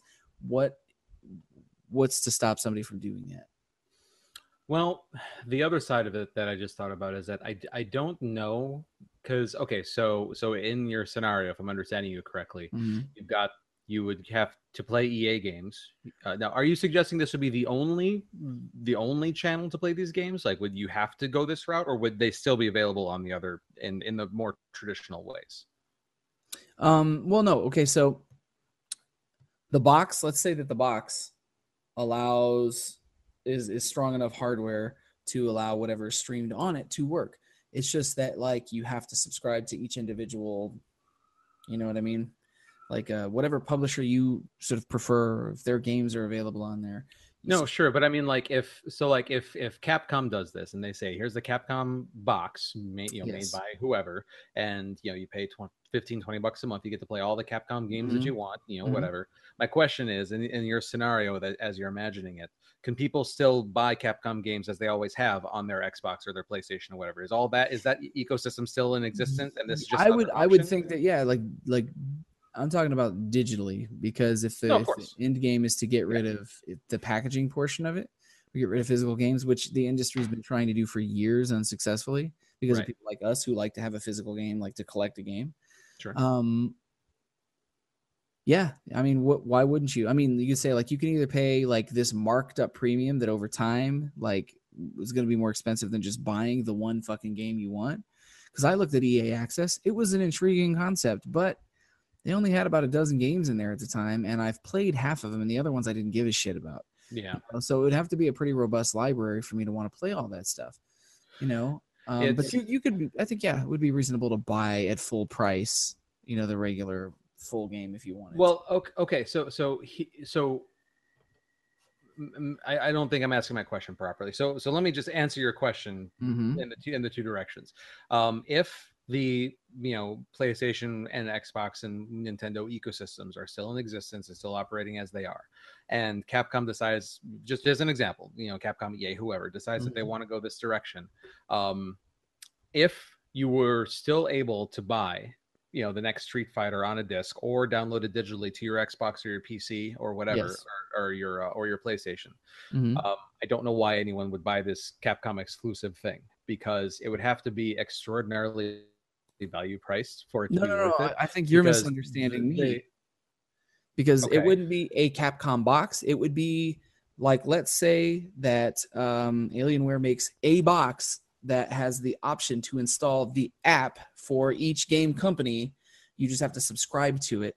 Okay You know so I so it's not a capcom specific box No, it's, like think of it as oh, like a oh, okay Roku. okay okay Think of it as like a Roku where like you Okay. can install Roku and like I don't subscribe to HBO, so I can install the the HBO app, but because I don't subscribe to HBO, I don't have the option to watch their stuff. You know, but I do subscribe to Netflix and I do have an Amazon Prime account, so I have instant video. I can install those apps. But the other ones are there as an option if I want them. But the Roku acts as like a master box, just like Okay. the Xbox or the PlayStation does you know but what what's to stop somebody from just coming out and putting out this one thing and saying just put all your apps here roku style and i'll be the one thing you know what I mean? Well, so so and, and then in that case, why wouldn't these game companies just do like EA Access is on the consoles that already exist? Why would we want another box to do this on? i'm saying in the in the upcoming console war like but that depends think about it like this you could spend you could spend $400 three or $400 on an xbox or a playstation or you can drop a 100 bucks on something like a roku that you know they're So not if it if it to- only does streaming, if the horsepower Yeah. for the games is off Yeah. site, then the local box doesn't need to do that much. So you're, you're thinking like a PlayStation TV kind of. thing. that's what i'm saying yeah So I imagine it would be just as successful as the PlayStation TV was. Yeah, well, you would, no, no, I, no, I don't think so because PlayStation TV isn't offering what PlayStation people want, which is No, I know, games, right? You know, not to mention, I think that once Google Fiber becomes a common thing and the internet is a much faster thing where you can damn near play a game without having to, there won't really be a download time that you know seconds, minutes, you know what I mean, and then you're just launching right, into the game. That's the the time that I'm talking about. That a lot of analysts I think are talking about Sure. coming up. Um, if I I would I would think that when we get to the point of of the technology catching up to the point where for that to be possible, I mean these game developers already have relationships with Microsoft and Sony. I imagine that Microsoft and Sony would be the ones to come out with this ninety nine dollar box. I, it Yeah. I, I think it would be hard for a third well fourth excuse me company to come in and come out with another offering for the streaming only platform just because they don't have the existing you know retail and vendor relationships and Sure, everything. sure. So um, But you got to so- remember, if you think about the industry, it is there not always an underdog just around the corner um, that that that's change big change in motion. Is that not what happened with the PlayStation, the original PlayStation? I think I think the You way the reason that that was able to happen is because there were there, there were only I mean it was basically only Nintendo and Sega. There were only two competitors. You know sure. we we have Sure. you know we have three currently. So for an underdog to come in and try and upset a three competitor market, I don't know. I think that's a significantly bigger challenge than somebody coming in and Hmm. upsetting a two competitor market.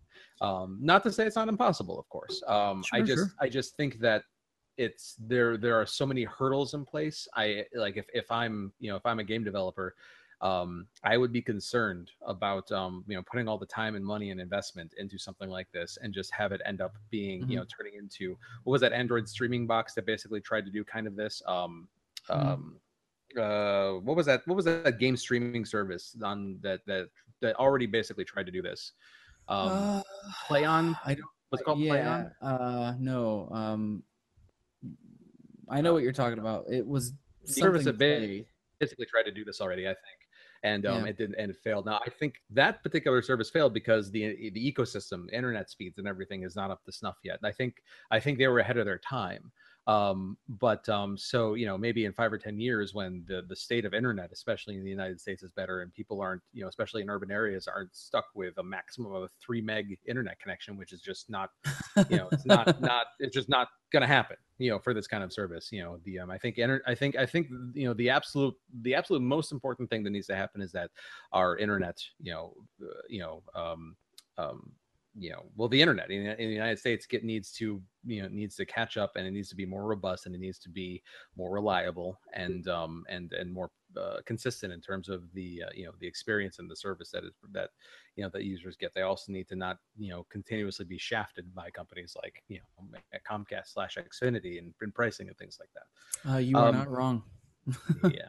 So um you know i think you know that's definitely the bigger challenge. Once you know once the, the the state of our internet improves i mean that opens up worlds of possibilities like with this exact same thing that you're talking about. Um you know um you know obviously I, I don't actually know anything about you know the um you know the politics and relationships of video game developers and how that actually works um you know i'm sure that there are some comments in the mailbag kind of touching on this a little bit i haven't gone through them all because we got a really good uh, set of responses this week Mhm. Yeah, we did. we but did. um, um, yeah, I but with with the specific scenario that you're that you're suggesting, my you know my my reaction would be that a company would want to go with um, with one of the existing you know console manufacturers um, you know for a solution like this just because they're kind of sort of doing it already. They have experience and they they you know they have the you know the manpower and the financial you know power to be able to you know to to do it as opposed to a new company coming in that might run out of money you know I mean you never know.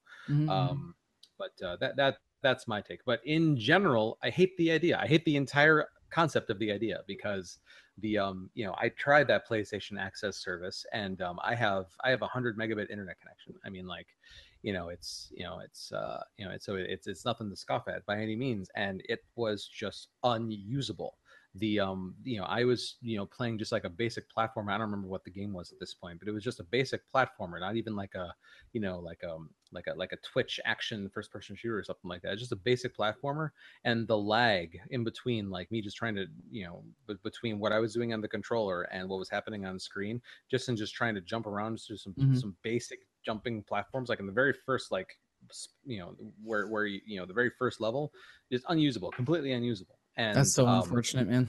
yeah and so um um i i just you know it's I, I have a hard time believing that our internet connections in the United States are, and probably, and you know, many other places in the world as well. I don't mean to single out the U.S. here. Is um, are ever going to get to the point where lag is so minimal as to be able to support something like this?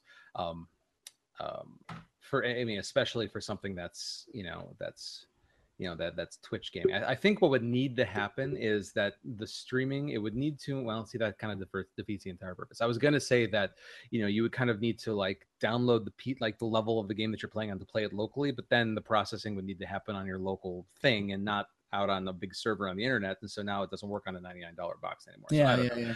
I I don't know. I have I have a hard time seeing it ever really take off. To be perfectly honest, I mean, just you know, with with all with all the headaches and just the uh, you know the, the various crap that you have to worry about to to make it work right. Um, I would rather spend a couple hundred bucks on a console and play the games locally. I'm that's gonna- me. I'm gonna play devil's advocate to the other side and say that I don't think that it's gonna happen with the current uh, internet infrastructure that we have. But a lot of the the people who work as analysts are that's part of why they're they're signaling the death of the console before the next cycle or within the next two cycles is because once those internet speeds are off to snuff, whether whether they i mean maybe it will be microsoft and sony who knows that um, a lot of the companies are going to try and go the same direction that the movie industry's gone now where streaming streaming i think in 2015 was the first year that streaming video uh, and digital video sales were um, are overtaking physical sales finally and it's been a slow slow crawl towards that state but um, I was talking with my my 21 year old niece uh, last week, um, and we were talking about DVDs, and because I, I used to get her DVDs for her birthday every year because she's a big movie buff when she was a kid, and she's like, you know, I don't. She's like, I don't even put a DVD anymore. I don't touch them. Why would I touch one unless I absolutely have to, or if I just that movie is not available digitally on a streaming service and I own it, then I'll watch it. But even then, usually I just find something on a streaming service because putting a DVD in is too much work which made me laugh, you know, because I harken back to the days of VHS because I'm old as shit. But um, you know, it's just funny. I I don't think it's going to happen anytime soon, but I do think that in the next inside of the next decade, I think that we're going to see something akin to this happen once the technology catches up to the concept with uh, with the speeds of the internet. I think that that's the biggest barrier for doing it. I will always prefer to have a physical copy of a game. Always, always, always, always. Because, and I still Yeah. feel this way even about even about streaming video now. You're not you're not purchasing those things. You're licensing them, and if that license becomes revoked for any reason, not really obligated to give you your money back. Um, Yep. You don't you don't own it. It's not yours. It's you don't own it. You know that Yeah. that argument's really old. You know I Yeah. understand, but I feel the same way about games. I'll always prefer. I don't mind a digital copy for certain things, but almost always for a real game, a good game, I'm always going to want a physical copy. Yeah. And the big thing you have to remember too is that it's you know speed is not really the issue when it when it Mm. comes to you know online gaming working properly it's all about lag it's all about latency you know Yeah, between yeah, yeah. you know between you pressing a button on your controller that button press getting to san francisco or wherever the servers are and then you you know it whatever that button press does happening on screen and then you seeing that happen back at your home i mean that that loop is Mhm. you know that lag is what for me at least absolutely ruined you know playing streaming gaming altogether. The game looked fine you know it's just it, there was too much lag.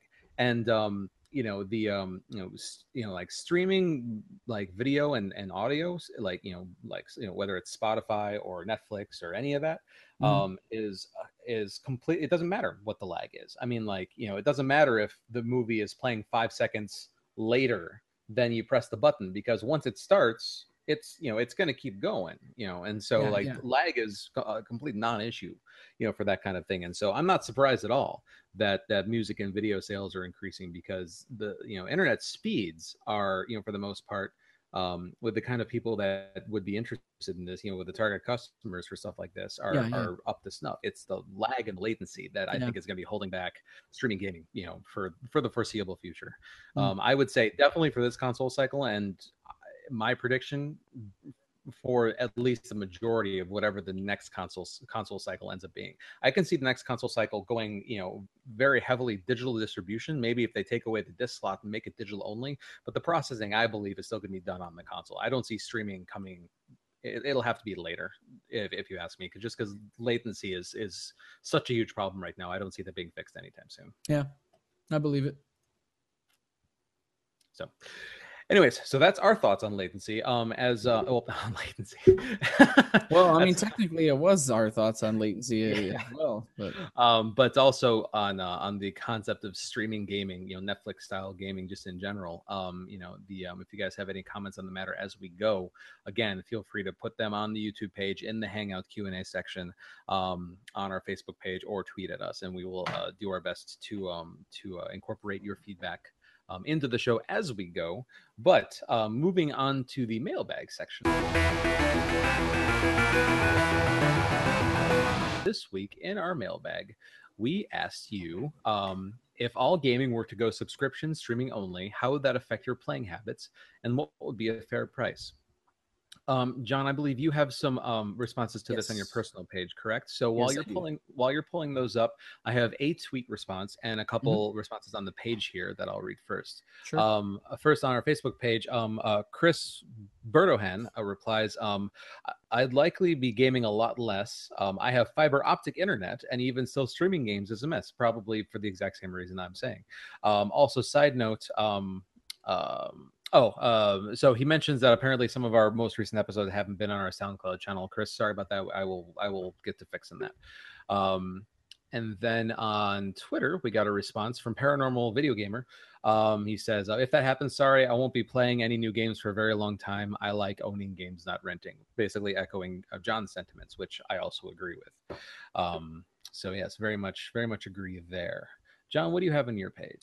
Uh, on my page, uh, I got a, res- a couple of responses. Jessica Johnson said uh, it would depend on what the subscription entails. Is that unlimited play for all games on X console for Y dollars per month or year? Is um, is it Y dollars for one game per month year? Um, I played World of Warcraft for three years almost exclusively. I don't play anymore because I'm not getting the time out of it that uh, of what I'm paying for. Um, I've been playing Elder Scrolls Online uh, now for months on and off, no subscription, just a one-time fee. I will continue to play that until it is no more. Uh, subscription gaming is not the way to go. More than one model is proving this. Um, Mac Reynolds said a monthly subscription of $10 or a yearly subscription of $90 seems fair to him. Uh, Kara Ferguson says subscription gaming. Honestly, it's why I don't play WoW anymore. Shit's too expensive. I buy my games used and play them as much or as little as I want. Uh, Dash said I would pretty I would be pretty strictly pretty strictly a pirate. I'm poor. and then Sissy Orr says I'd be glad to have backups of my old systems because I'd never play new games again. So um, that was that was everything I got in terms of response. That's one thing we didn't discuss about a like a, a monthly subscription service. Charlie, what do you think would be a fair cost um, if you were to subscribe to, let's say, just EA or just Capcom, or because I think EA's um, cost is thirty dollars monthly right now for their kind of rotating catalog of items. The well, I mean, I, I know the EA Access thing on Xbox is, um, you know, they like that's the the subscription fee that you pay there is only old content. Yeah. Uh, I don't, you know, you you get like early access and I think like a discount on purchase purchasing digital copies of new games when they come out, but Mhm. they're not in the vault. You know, they're not, um, you know, they're not games that you get, you know, just like carte blanche access to Netflix style when you sign up for the service. So um, I'm not sure what that thirty dollar price point you're referring to is. I think their their their act their price for like the vault is like it's like six or seven bucks a month. Um, and so so that's so to answer your question, um, it depends on if if it's like vault style where you get old stuff only. Mhm. Like I wouldn't pay more than five or ten bucks a month for that. Probably, honestly, not at all for for if you know for a subscription plan that only includes old content. If it Alright. includes brand new games when they came out, I could see on a per studio basis, like a per developer basis, Mhm. um maybe maybe 10 at the most 15 dollars a month. But the problem is that in with the way that i play games you know i'm not i'm not a i'm not a developer loyalist you know? And so like for this to work for me i would probably have to s- sign up with every single you know ev all the major developers. And those individual costs will add up very quickly. All of a sudden i'm paying 60 bucks a month you know which is the cost of a game and Yeah. i play i play about a game a month so at that point why would i even do this anymore? Why wouldn't i just go buy the game which then i can sell when i'm done with it or trade or borrow or lend or whatever. So that kind of the the the, the cost would need to be to the point where it really makes it you know like i are there developer loyalists? Is that is that a thing? Like i know like square is an example like square you know squaresoft back in the day especially Yeah. Oh, yeah, and yeah. Square Enix to a point now, you have people that will play like, that, that played back in the day every single SquareSoft game that came out. I I don't know if I would say um I don't know if I would say the loyalists. Um I think I think more back in the day, like you're saying there was. I don't know about now. I don't know if the the current climate of gaming allows for it. I think Yeah. um See, I think that's going to be one of the biggest wrenches in this plan too, is because you know if you know you know people, I, I I'm sure there are exceptions. You know, don't get Mhm. me wrong, but um you know I, I don't really feel like that kind of person exists anymore where they where you know they want to play where there's a person that wants to play every Mhm. single ea game that comes out they're willing to pay 15 bucks a month you know ju- just for the ea games you know because you know I, th- I think a lot of people are you know like you might get like the call of duty people where you know they where all they really care about playing is call of duty Yeah. and so for them like an activision plan or like you know the fighting game people for them like a capcom plan might might make sense but i think like i suppose like maybe for like the sports people like maybe ea could you know get in on that with like you know the you know the various sports titles that they you know that they have all under their umbrella but there there are a lot of companies where like i don't know how like bioware could pull this off i mean like Mhm.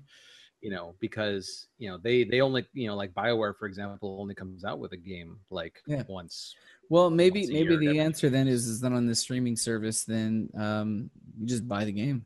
yeah the- no exactly game, so or that, that's rent the game, I guess, but I don't see anybody wanting to do that the way they do that with like you can rent the SD version or the HD version of a movie, you know, but like which i oh god don't get me started on that nonsense yeah, just it's like it's the same content just more pixels like why are you charging me more but Yeah, yeah I'm sorry exactly, that's, exactly, a, that, that's a soapbox i will not get on yeah, no, I, I, it doesn't make me happy either. I think you and I could probably do an entire episode on just that kind of silliness, but Yeah. So I, I feel you. Um. Uh. So we've got uh, we've got a Cal Davis brings up a point like like the Lego games is um is probably is probably one of the few developer um you know specific like with Traveller's Tales you know they come out with, with like two maybe three Lego games a year sometimes and yeah. so so I could see them pulling it off eh, but again it's you know it's they only do Lego games and so you know I think it would need to be you know like if they came out with two or three games a year you know so that's that's 120 bucks that's 10 bucks a month um you know i think so i would need i i think it would need to be less than the equivalent to buy those games for it to be worth it for most people so if you know if traveller's tales were to do something like this i think it would need to be like in the six to eight dollars a month range Yeah. for people to even consider it Yeah, probably so. um For me personally, Yeah. I don't I don't know that I would want to pay I don't know that I would pay more than 10 or 15 dollars a month for a subscription service of the sort for any company, you know, like to me 15 bucks is the top end. I can't do Yeah. I wouldn't do Yeah, anything more than I 15 would, bucks, I, you know what? I, I don't know if you had considered this or if this this is this had entered your your thought process at all, but I would I would probably consider doing like fif- like fifteen to twenty games a month if it was like on the console level. So like everything released for that console. Um, you know, like so like you know like Xbox One, everything that comes out for the Xbox One, twenty heck maybe even $25 a month i could i could i could easily see that it's these Yeah. per developer prices where i, I see the Oh yeah, no, it would problems coming into absolutely just crush your wallet into tragic dust. yeah yeah because i mean unless unless you only care about one or two developers or like or something like that i think it's, it's- you're gonna have a lot of problems there yeah, um right. but, yeah, thanks Scott, for the comment um looking over the players club um we have some responses here mitch tayo uh, well, first, uh, Carlton, Mr. Carlton Nullset, uh, put up a picture from the uh, the wonderfully historically accurate uh, movie Hackers. uh, that's not accurate at all. Um, Hack the with um, with uh, him screaming "Hack the planet" out the window. So yes, probably. Um, movie's so fucking terrible, man. it's so bad, but it's so good. Um, has RiffTrax ever done um, uh, hackers? They should if they no, haven't. we need to encourage them to do that. Yeah. Um, uh, Mitch Tayo says, I'd get bummed out every month when a game I was playing stopped being available, echoing John's sentiments earlier about Yeah. licensing. Uh, Danny Wasco says, I'd pay $20 a month for unlimited 720p games with no lag issues. I'd pay a premium for better quality. Now, he did not qualify if that was on a console level or just at a developer level. I'm going to Yeah, guess yeah. at that price console level, but um, okay, but that's uh, that's his response. Um, uh, Mitch follows up and says, "Jokes aside, I probably wouldn't use a streaming gaming service. PS4 has one currently that I don't use um, Mm. because my internet isn't fast enough, and I wouldn't upgrade my plan just for gaming. Um, tha- uh, that's another thing too. It's like if you don't already have fast internet, you then have to factor in the the cost of Yeah, getting the faster internet true. to support It- this it in the first place. So it. that's that stacks up. Um, however, Mitch continues if a subscription based service let you download full games, which I guess is already being done on Games with Gold PS Plus, I'd play some some. I'd pay something like 60 bucks a year for it. Oh, I guess I am already. Yeah, so am I, which is an entirely different thing, um, which I which I wholly support. Um, uh, Cal Davis, um, uh, a question to answer as multiple potential problems come from this. First, as Mitch said, I'd rather I'd be rather upset when I'm in the middle of a game and it was no longer available. A second, if it was uh, if it was a constant stream, constant play would be a major issue. Be it lag, yes, slower speeds at peak hours, service interruptions. It just becomes a mess. Exactly. No, Um, yeah. Third, if for some reason you cannot be online, now you cannot play your game. That's another. That's something we didn't even mention, which is also a very, very good point. Um, uh, fourth, internet usage caps. Even if we capped it at 720p, gaming will uh, become quite a bit more expensive to do on a regular basis, depending on your current internet plan. Um, also, something we did not mention, and also very true. Um, fifth, if we are talking a full game download initially, would it be like a rental service? Uh, you can have one or two games out at a time, or would it be fill up your drive with games and play till you complete your ever-growing backlog? Um, I believe in uh, in the scenario that we are contemplating, the games are all being run and um, stored remotely. You are just doing this Netflix-style streaming thing, so you wouldn't have anything stored locally. Um, but that's you know another potential option. um, which is sort of a whole different thing because uh, you know we we kind of we kind of touched on that a little bit before. Yeah, yeah, yeah. Um, currently, given the state of internet plan speeds and the major different approaches that companies are taking for streaming services, I think it would need a major overhaul before I even considered a strictly stream-based system of play. Exactly. Um, as for a fair price, uh, given I probably spend sixty every month or so on a new game, I could see a flat rate, no additional cost for DLC, extra time, etc., of fifty dollars a month. Wow, being acceptable. That's uh, that's the highest per month uh, uh, fee that that has been mentioned so far. But given all of the various things put together, and if it were on a console level and not a per developer level, I could see I could you know I could see that being reasonable as well. But all of those pieces that you just mentioned, that Kyle, I agree completely would Yeah, need to be in place for that to be reasonable. Yeah, it's Um, got to be worked out beforehand, or it's just not going to work. Absolutely. Uh, Derek Hansen says, "Yeah, it's such a weird hypothetical as it's completely not where gaming is now or could ever be." Uh, that's all in caps. Um, there is no fair price because what if, er, uh, quotes, what if gaming was magically fascist and perfectly regulated is like a non question. yeah, that's true. Um, and then uh, Ricky Keller says, um, uh, bu- bu- bu- I don't think a streaming service is as appropriate for games as it is for video. Uh, there are a lot of complications concerning games that are too much uh, that are too much to get into now, but it is much more difficult to provide a good experience with variable internet connection speeds. When the internet becomes as reliable and consistent as electricity is, then a simple on-off solution could be appropriate. But that is a long way off. Ricky, I think you and I are speaking the same language here. Um, I think a full game downloaded, uh, he continues, uh, download would be optimal as long as you can verify that your download can be used due to the current month's subscription. Uh, it would require far less internet connectivity than something like Netflix in my ideal solution. Uh, it may require a temporary delay in new titles, the same as Netflix to work through. Uh, three, he continues, I prefer the, the subscription plan to paying full price for all games, just like I do for Netflix and Spotify. Uh, and four, uh, 25 to $30 a month, I assume, seems appropriate for a game. Oh, yeah, game monthly subscription costs. Base levels of Netflix are 8 to $10 or something, while new movie releases go for around 20 or so. Essentially, 40 to 50, 40 to 50% of a new movie cost is their monthly subscription costs. $25 is 42% of $60. Makes enough sense to me. Uh, I like your math there, Ricky. And uh, as basically I've already said, agreed on all points. Um, uh, he then adds, uh, also this probably won't wouldn't deter me from flat out owning games that I love. Basically, echoing John's sentiments. I think we're all basically saying the same thing here. Uh, I do believe so, uh, in, in that roundabout way. Sure. Yeah. And then um, while I pop into our email because I do believe, oh, I can just pull it up right here. Did I Oh, miss that- anything? Uh, oh, hey. Uh, we, I was waiting uh, to pop in, but you were. Uh, I don't know where we're at in the show. well, hey, it's Goat, ladies and gentlemen. Uh, Goat, where, Hey. where are you at I right am now? not podcasting and driving. I swear. Uh, okay. I don't. You, you, you heard it here believe first, folks.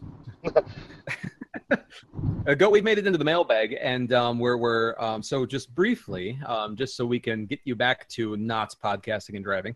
Um, what is your general uh, idea of the concept of um, of uh, gaming basically going on a per developer um, system of basically pay us X amount of dollars a month and you can stream all of our content, you know, uh, you know, uh, you know, but it, but it's in the style of like you know the PlayStation Access. I'm pretty sure that's what it's called, where it's like it's being run and like like rendered remotely on another server, and it's streaming like Netflix is streaming. It's not like a download kind of a thing. Um, what are your thoughts on this whole concept? Uh, it sounds great on paper. I don't think the technology and, and especially the internet is up to the task at the moment. I think it's kind of circa VR 1993. Yeah, Amazing.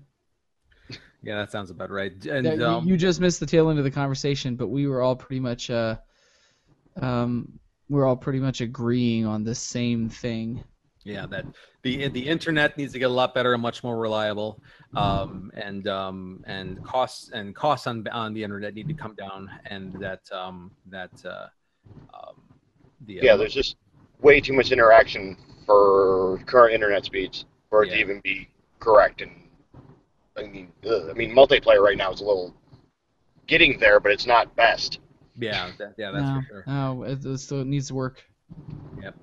um, goat um, just kind of to kind of catch up a little bit here um, how how's your last week been how uh, what have you been up to Uh, not much. A whole bunch of studio work, and then I had to go do this uh, villains thing in Columbus. That's about it.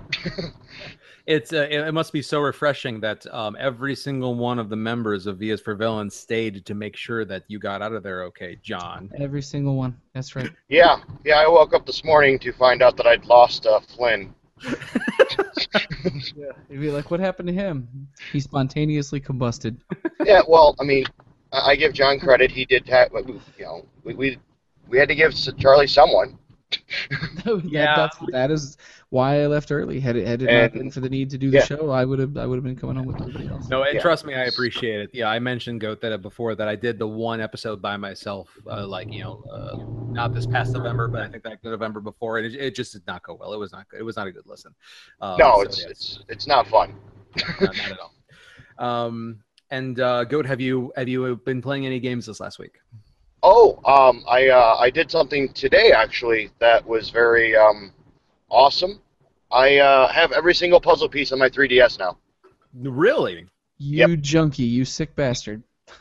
That you know, uh, Yes. you, you've you've kind of apprised me a little bit of your progress over like the last year, year and a half or so, and I believe uh, my understanding is that that is a phenomenal accomplishment. I don't like how many people do you th- like? Did you get like a? Was there a lot of fanfare in the app when you completed all the puzzles? Like what happened? Uh, I put it up on Instagram. It just pretty much says, "Hey, you've done this," and then it gives you a gold star next to the puzzle game, and like you know, hey, good job. Oh, well, good. 'Cause, I mean, Um, they add puzzles, so it's not a permanent thing. But yeah, I, I, currently right now I have 652 of or 1652 of 1652 pieces. Good lord. Well, congratulations. Um, a round of applause all around. Good job, good. Um, So- that's uh, that's that's impressive. Um, but aside Yes. from aside from that, have you been playing any games? Um, I've been playing a lot of Street Fighter 4 on my DS for I have no no logical reason. from from oh, from I got the, it from Humble from the- Bundle, and I was uh, like, Humble well, yeah. yeah, I got it. Let's see what this is, and the damn thing's addicting. I have it. I'll play you. I'll fight you. I'll, you want to I'll get fight? my ass handed to me. Yeah, that's good. Good, good job. Help your ego out. Good You times. want Yeah. you want to Uh, fight me, man? But I, I've been playing that. Um, uh, what else have I been playing? More golf. I don't know. It's just so convenient to, to do. All right. And then um, that's uh, Diablo, uh, and that's about it. It's it, I've been I'm working on a whole bunch of Iron Curtain stuff that I can't really talk about, but it's been taking up a lot of my time. So Can you can you share? And this is really just me asking for my own curiosity. I'm going to put you on the spot here. Can you share it all in ETA for when you think you might be able to talk about some of these things? uh, right now, for one of those Iron Curtain things, six ten sixteen's uh, plausible. Uh, July 10th of this year. Okay, cool. Uh, June 10th. June tenth. 10th. Oh, June 10th, right, sorry. Yes, I, Six. I, I can do I can do calendars. Um, Yay! Yes. so that's about all I can say. All right, fair enough. Well, um, less uh, just a couple weeks to go on that, folks. So stay tuned. Um, and uh, as that is almost certainly not the sound of road noise coming from Goat's Connection. Um, no, no, it's just bad phone connection. It's it's rough here in this stationary object. well, Yes. um, Go- Goat, you also came in at a great time because I do have um, the Songbird email in front of me here, which we will jump into. Look at I'm that. sure- Yeah. So I um, hop in right when it's prevalent. Exactly. Um, so Songbird asks uh, this week, uh, dear Technotronic Goat and Fallon Flynn, which turned out to be accurate. Hooray! That is Um, uh, mailbag answers. Hi. Look, I know things like Wi-Fi compatible refrigerators exist, but I have to I have to eye roll every time I hear gaming should be digital in about five to ten years and etc. You know who doesn't care? The internet providers. So unless the gaming industry has big plans to revitalize our current infrastructure, I wouldn't bother holding my breath for a physical less gaming world. My God, we're all saying the same thing. We are all saying the same. Uh, before uh, before reading the following questions, I issue a challenge in honor of the late Alan Young.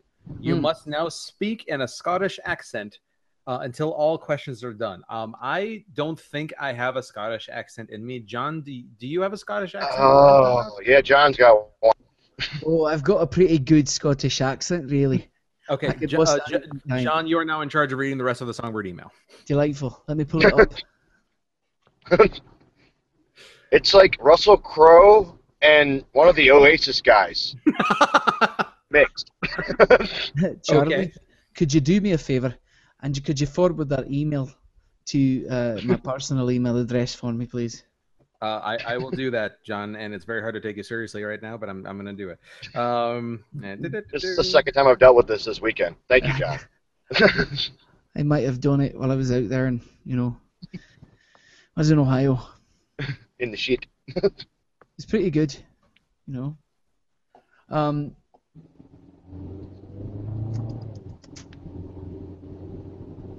I think that's not that taken correctly. care of there. This is this is awkward silence. Good good. Yay, live forwarding. Uh, Goat, are you interested in Overwatch at all? I probably would be if I would have played the beta that I intended to do, but got too too late. Other than that, I don't really know much about it, but I don't. I mean, they got that giant figure in Those LA. guys. Yeah, we, yeah, we talked about those a bit. But um, can you remember the last time that a game has has, uh, in in my opinion, this is one of the most successful video game marketing campaigns that we've seen in quite some time. Between like the shorts that they've been doing and the giant figures, and um, just the cool like community stuff that they've been doing with um, uh, we we, we Yeah, and the about, offensive uh, butt. Yeah, The I'm sorry, what now? the offensive butt. Yeah, they've been in them all and all the points for marketing. yeah, cool. Um, but um, but yeah, can, can you remember the last time a game has been so successful in the marketing uh in the marketing area?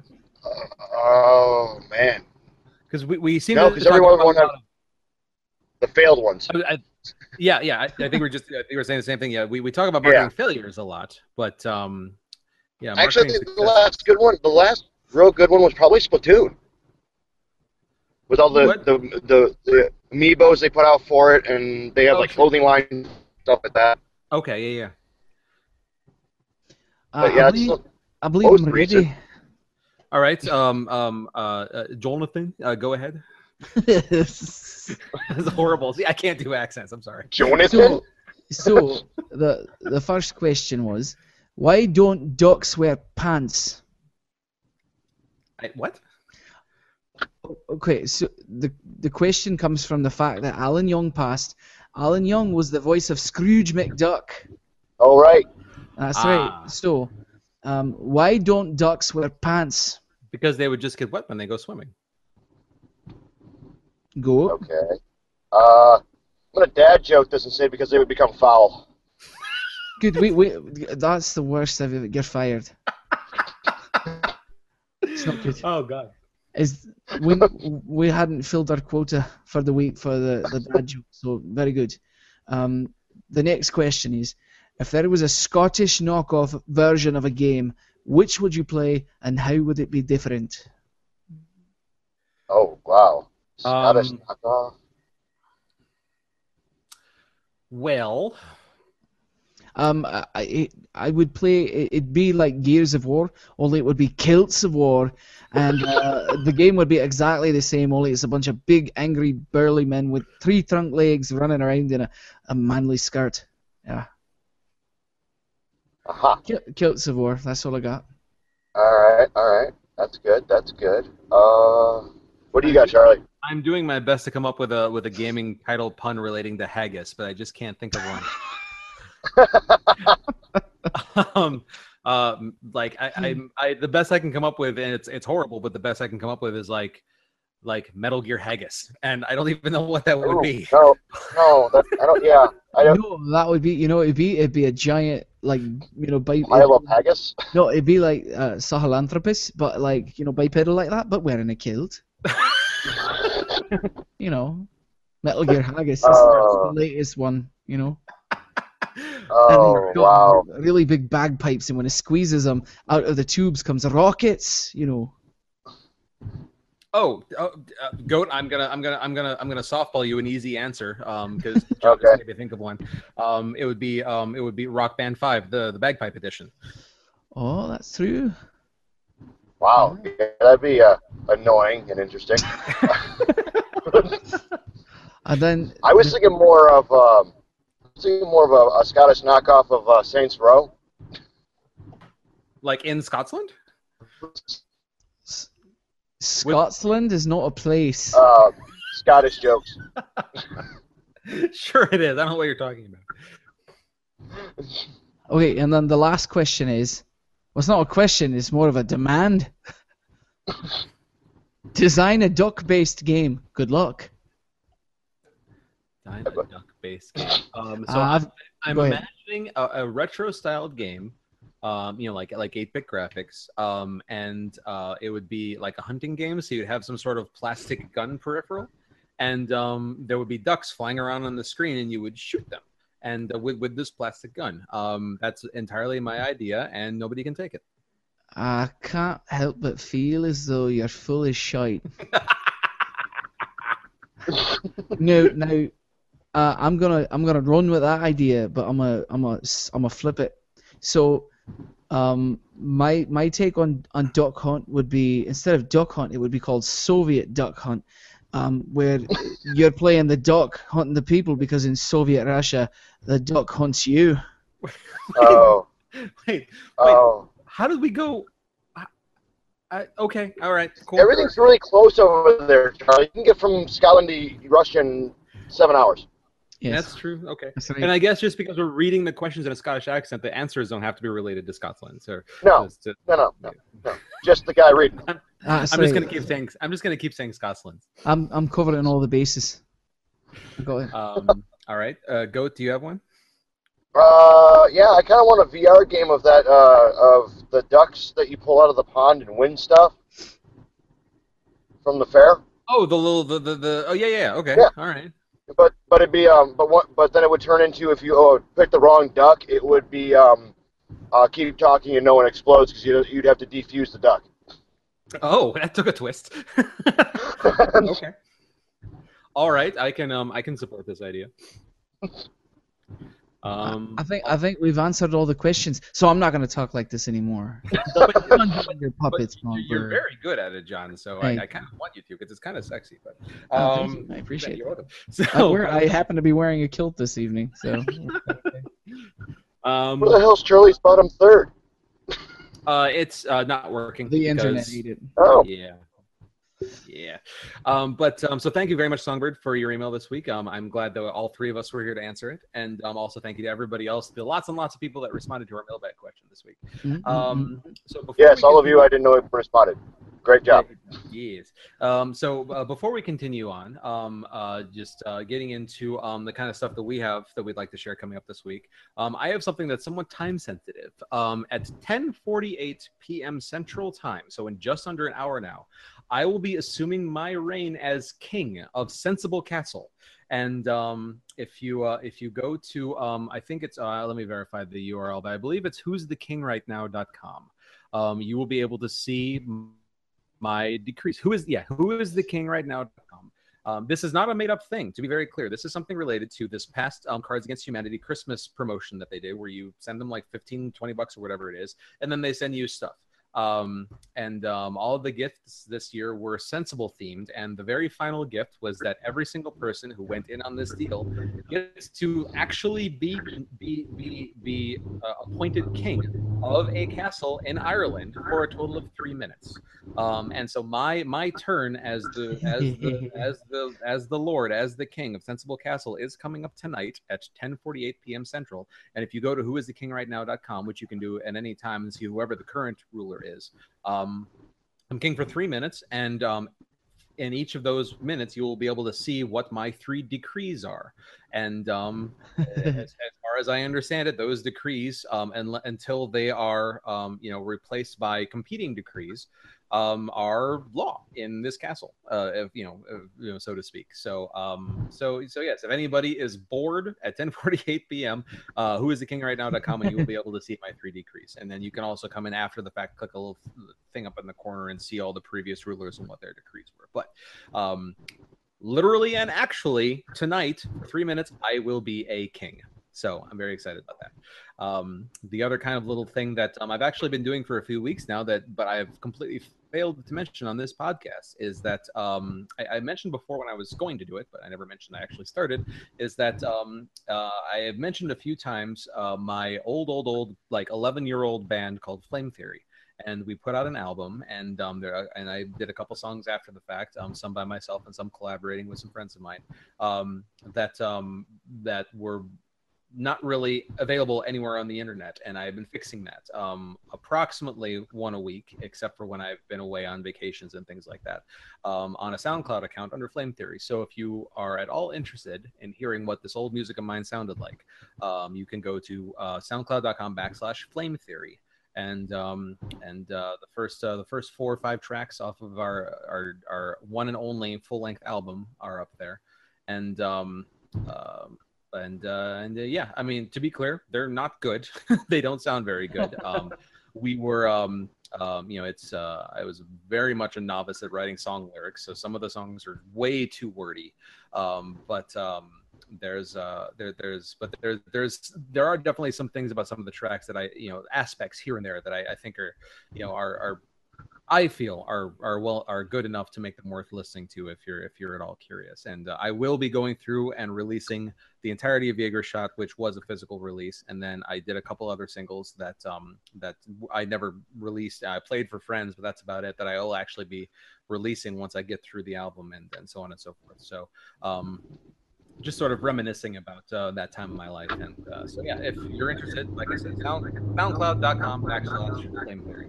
And um, yeah, those are those are my things. Aside from being absent next week, as I mentioned at the top of the show for Midwest Brony Fest, I will be down in Kansas City um, with uh, Bronies Barbecue and Boulevard Brewing Company. That's uh, hooray for alliteration. And um, and then two weeks following that, I will be at MLP MSP um, in Minneapolis, St. Paul, Minnesota. And then I have a big old con break until uh, the last weekend in October. And so thank God. Um, and uh, we will also, programming note, be announcing our E3 plans uh, hopefully very soon here because it is uh, it is uh, it is coming up. Um, we are but, weeks uh, away, man. Yeah. So um, uh, but yeah, so that's everything on my side of things. Um, Goat, uh, so we can let you go back to being uh, you know, uh, safe on the road. What do you have coming up? Anything you'd like to share? Uh, yeah, Iron Curtain 2016. Got it. Got it. Yep, Cool. yep. And, Hashtag it, man. Uh, and then whatever John's going to say after this, probably. Um, I I am largely taking this week to do nothing related to working in the world of entertainment or school. Now that it's out, I actually haven't had a chance to relax since uh, uh, the semester ended. So I'm I'm this week I ain't doing shit, man. Just fucking hanging out. Um, but after that, that that's that's gonna end very quickly because we are playing Anime Midwest uh, in July, the weekend of uh, July. I think it's eighth. Um, yeah, 9th and tenth. Um, this is big. This is a big deal. Um, I was told this weekend that um, if this number is true, pre-registration for that event is looking at already 17,000 people. wow. Um, yeah, and so it's going to be a big event. There's going to be a lot of people there. We are. I'm putting it out there right now for everyone to hear. Those new costumes and the show and everything we've been talking about is going to debut at Anime Midwest. We're new. co- The last time the Fallon Flynn suit that you guys have known.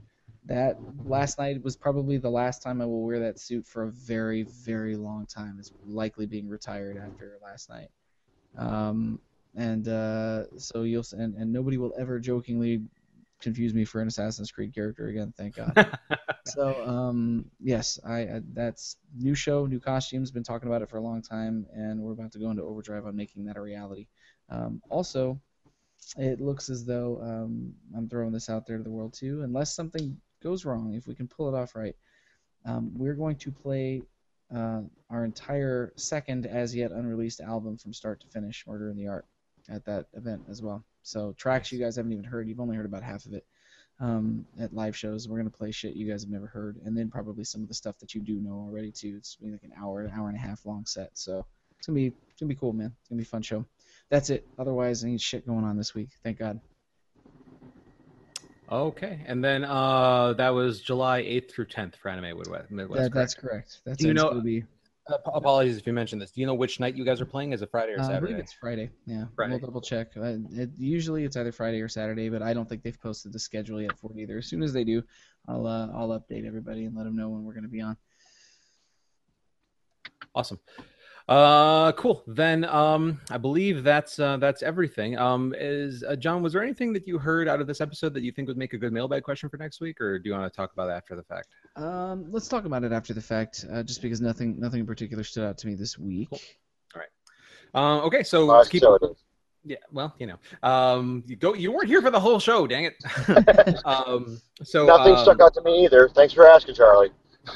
Goat, did anything from the show stick out to you as being a good mailbag question for next week? Uh, who are we gonna have uh, fill in for Charlie next week? sure, we'll go with that. um, there may be another mailbag question, but uh, if you guys have any suggestions for a guest host to take my place next week, uh, let us know.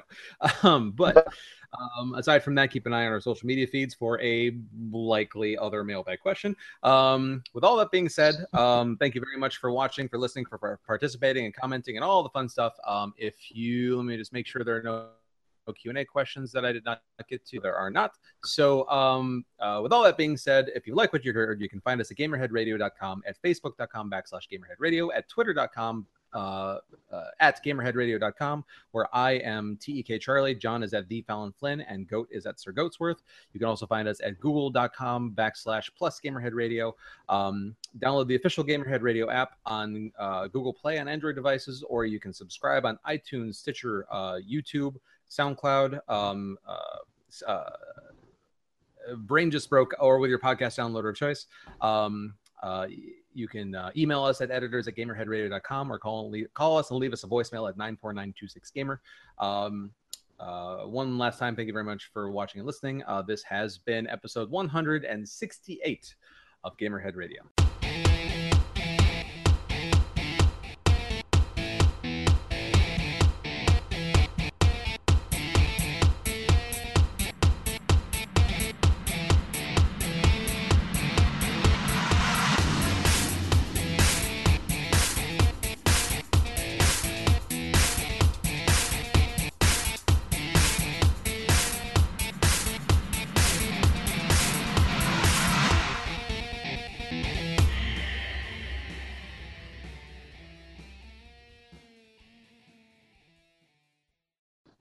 Um, oh, you want to know what's crazy? Um, one of the guests at Everfree Northwest, um, I, I forgot I was going to mention this just because it's it's it's relevant.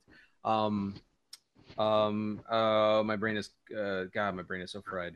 Um, one of the guests of Brian Drummond, um, he was one of the guests there because he has vo- voiced a couple um a couple uh, minor pony characters, and so I talked to him and I said um just out of curiosity, um, I don't know how, how often you talk to Chris uh, Sabat, but um, or Sabat, excuse me. Um, I, I believe it's how Chris pronounced his last name. Um, Sabat, yeah. But uh, Yeah. yeah. Um, I, I don't know how often you talk to him, but have you by any chance talked to him in the last couple months? And did he by any chance mention a podcast that he was on, and like, you know, was a fantastic like you know had had a fat- had a fantastic drunken time at? And he was like, you know, I actually think he did. And I was just like, yeah, that was my podcast. He's like, you're kidding. And so like he like like word had act- of us had actually gotten back to the other Vegeta, um, which, I th- which I thought was pretty cool. That's Um, amazing. the other interesting thing that I learned um, is that apparently no con and this this boggles my mind, no con has ever had both Vegetas as guests. They've never like like like uh, Brian Drummond and Well, yeah, I mean that makes sense. Well, yeah, but it's just but Chuckle House madness, man. yeah, no, I don't think it makes sense at all. I think having both of them there, and um, and Brian said as much. He's like, I would absolutely love to do a con together, both me and Chris, and even maybe the Japanese Vegeta. Have all three of us there. Oh, that would be and rad. like do have a panel with all three of us. I mean, that just sounds like an awesome time, and I I ca- I, I can, I cannot understand why no con has ever done this. So I will be um putting that uh putting that idea in uh in uh, Corey's ear. Um, Amazing. because I think that's um that is a gigantic. A um, Vegeta three way? That sounds like a great idea. oh, yeah, I know, right? But um, no, I, th- I thought it was I thought it was cool that um, you know maybe, maybe I mean it's entirely possible he was just being cordial. He was like, "Of course I've heard of you," when he has no freaking idea. But um, you know the uh, the, the the idea that uh, that, Yeah, he's, uh, he's probably texting Sabbath right now saying, "Stop dropping my name." I have weird, yeah. weird, bearded, I have weird bearded men coming up to me and asking if I've heard things. but um, but yeah, no, that was cool. Also, a very cool guy too. Um, I would love to uh, love to have uh, lo- love to talk to him more, but it was it was a it was a ridiculously busy weekend.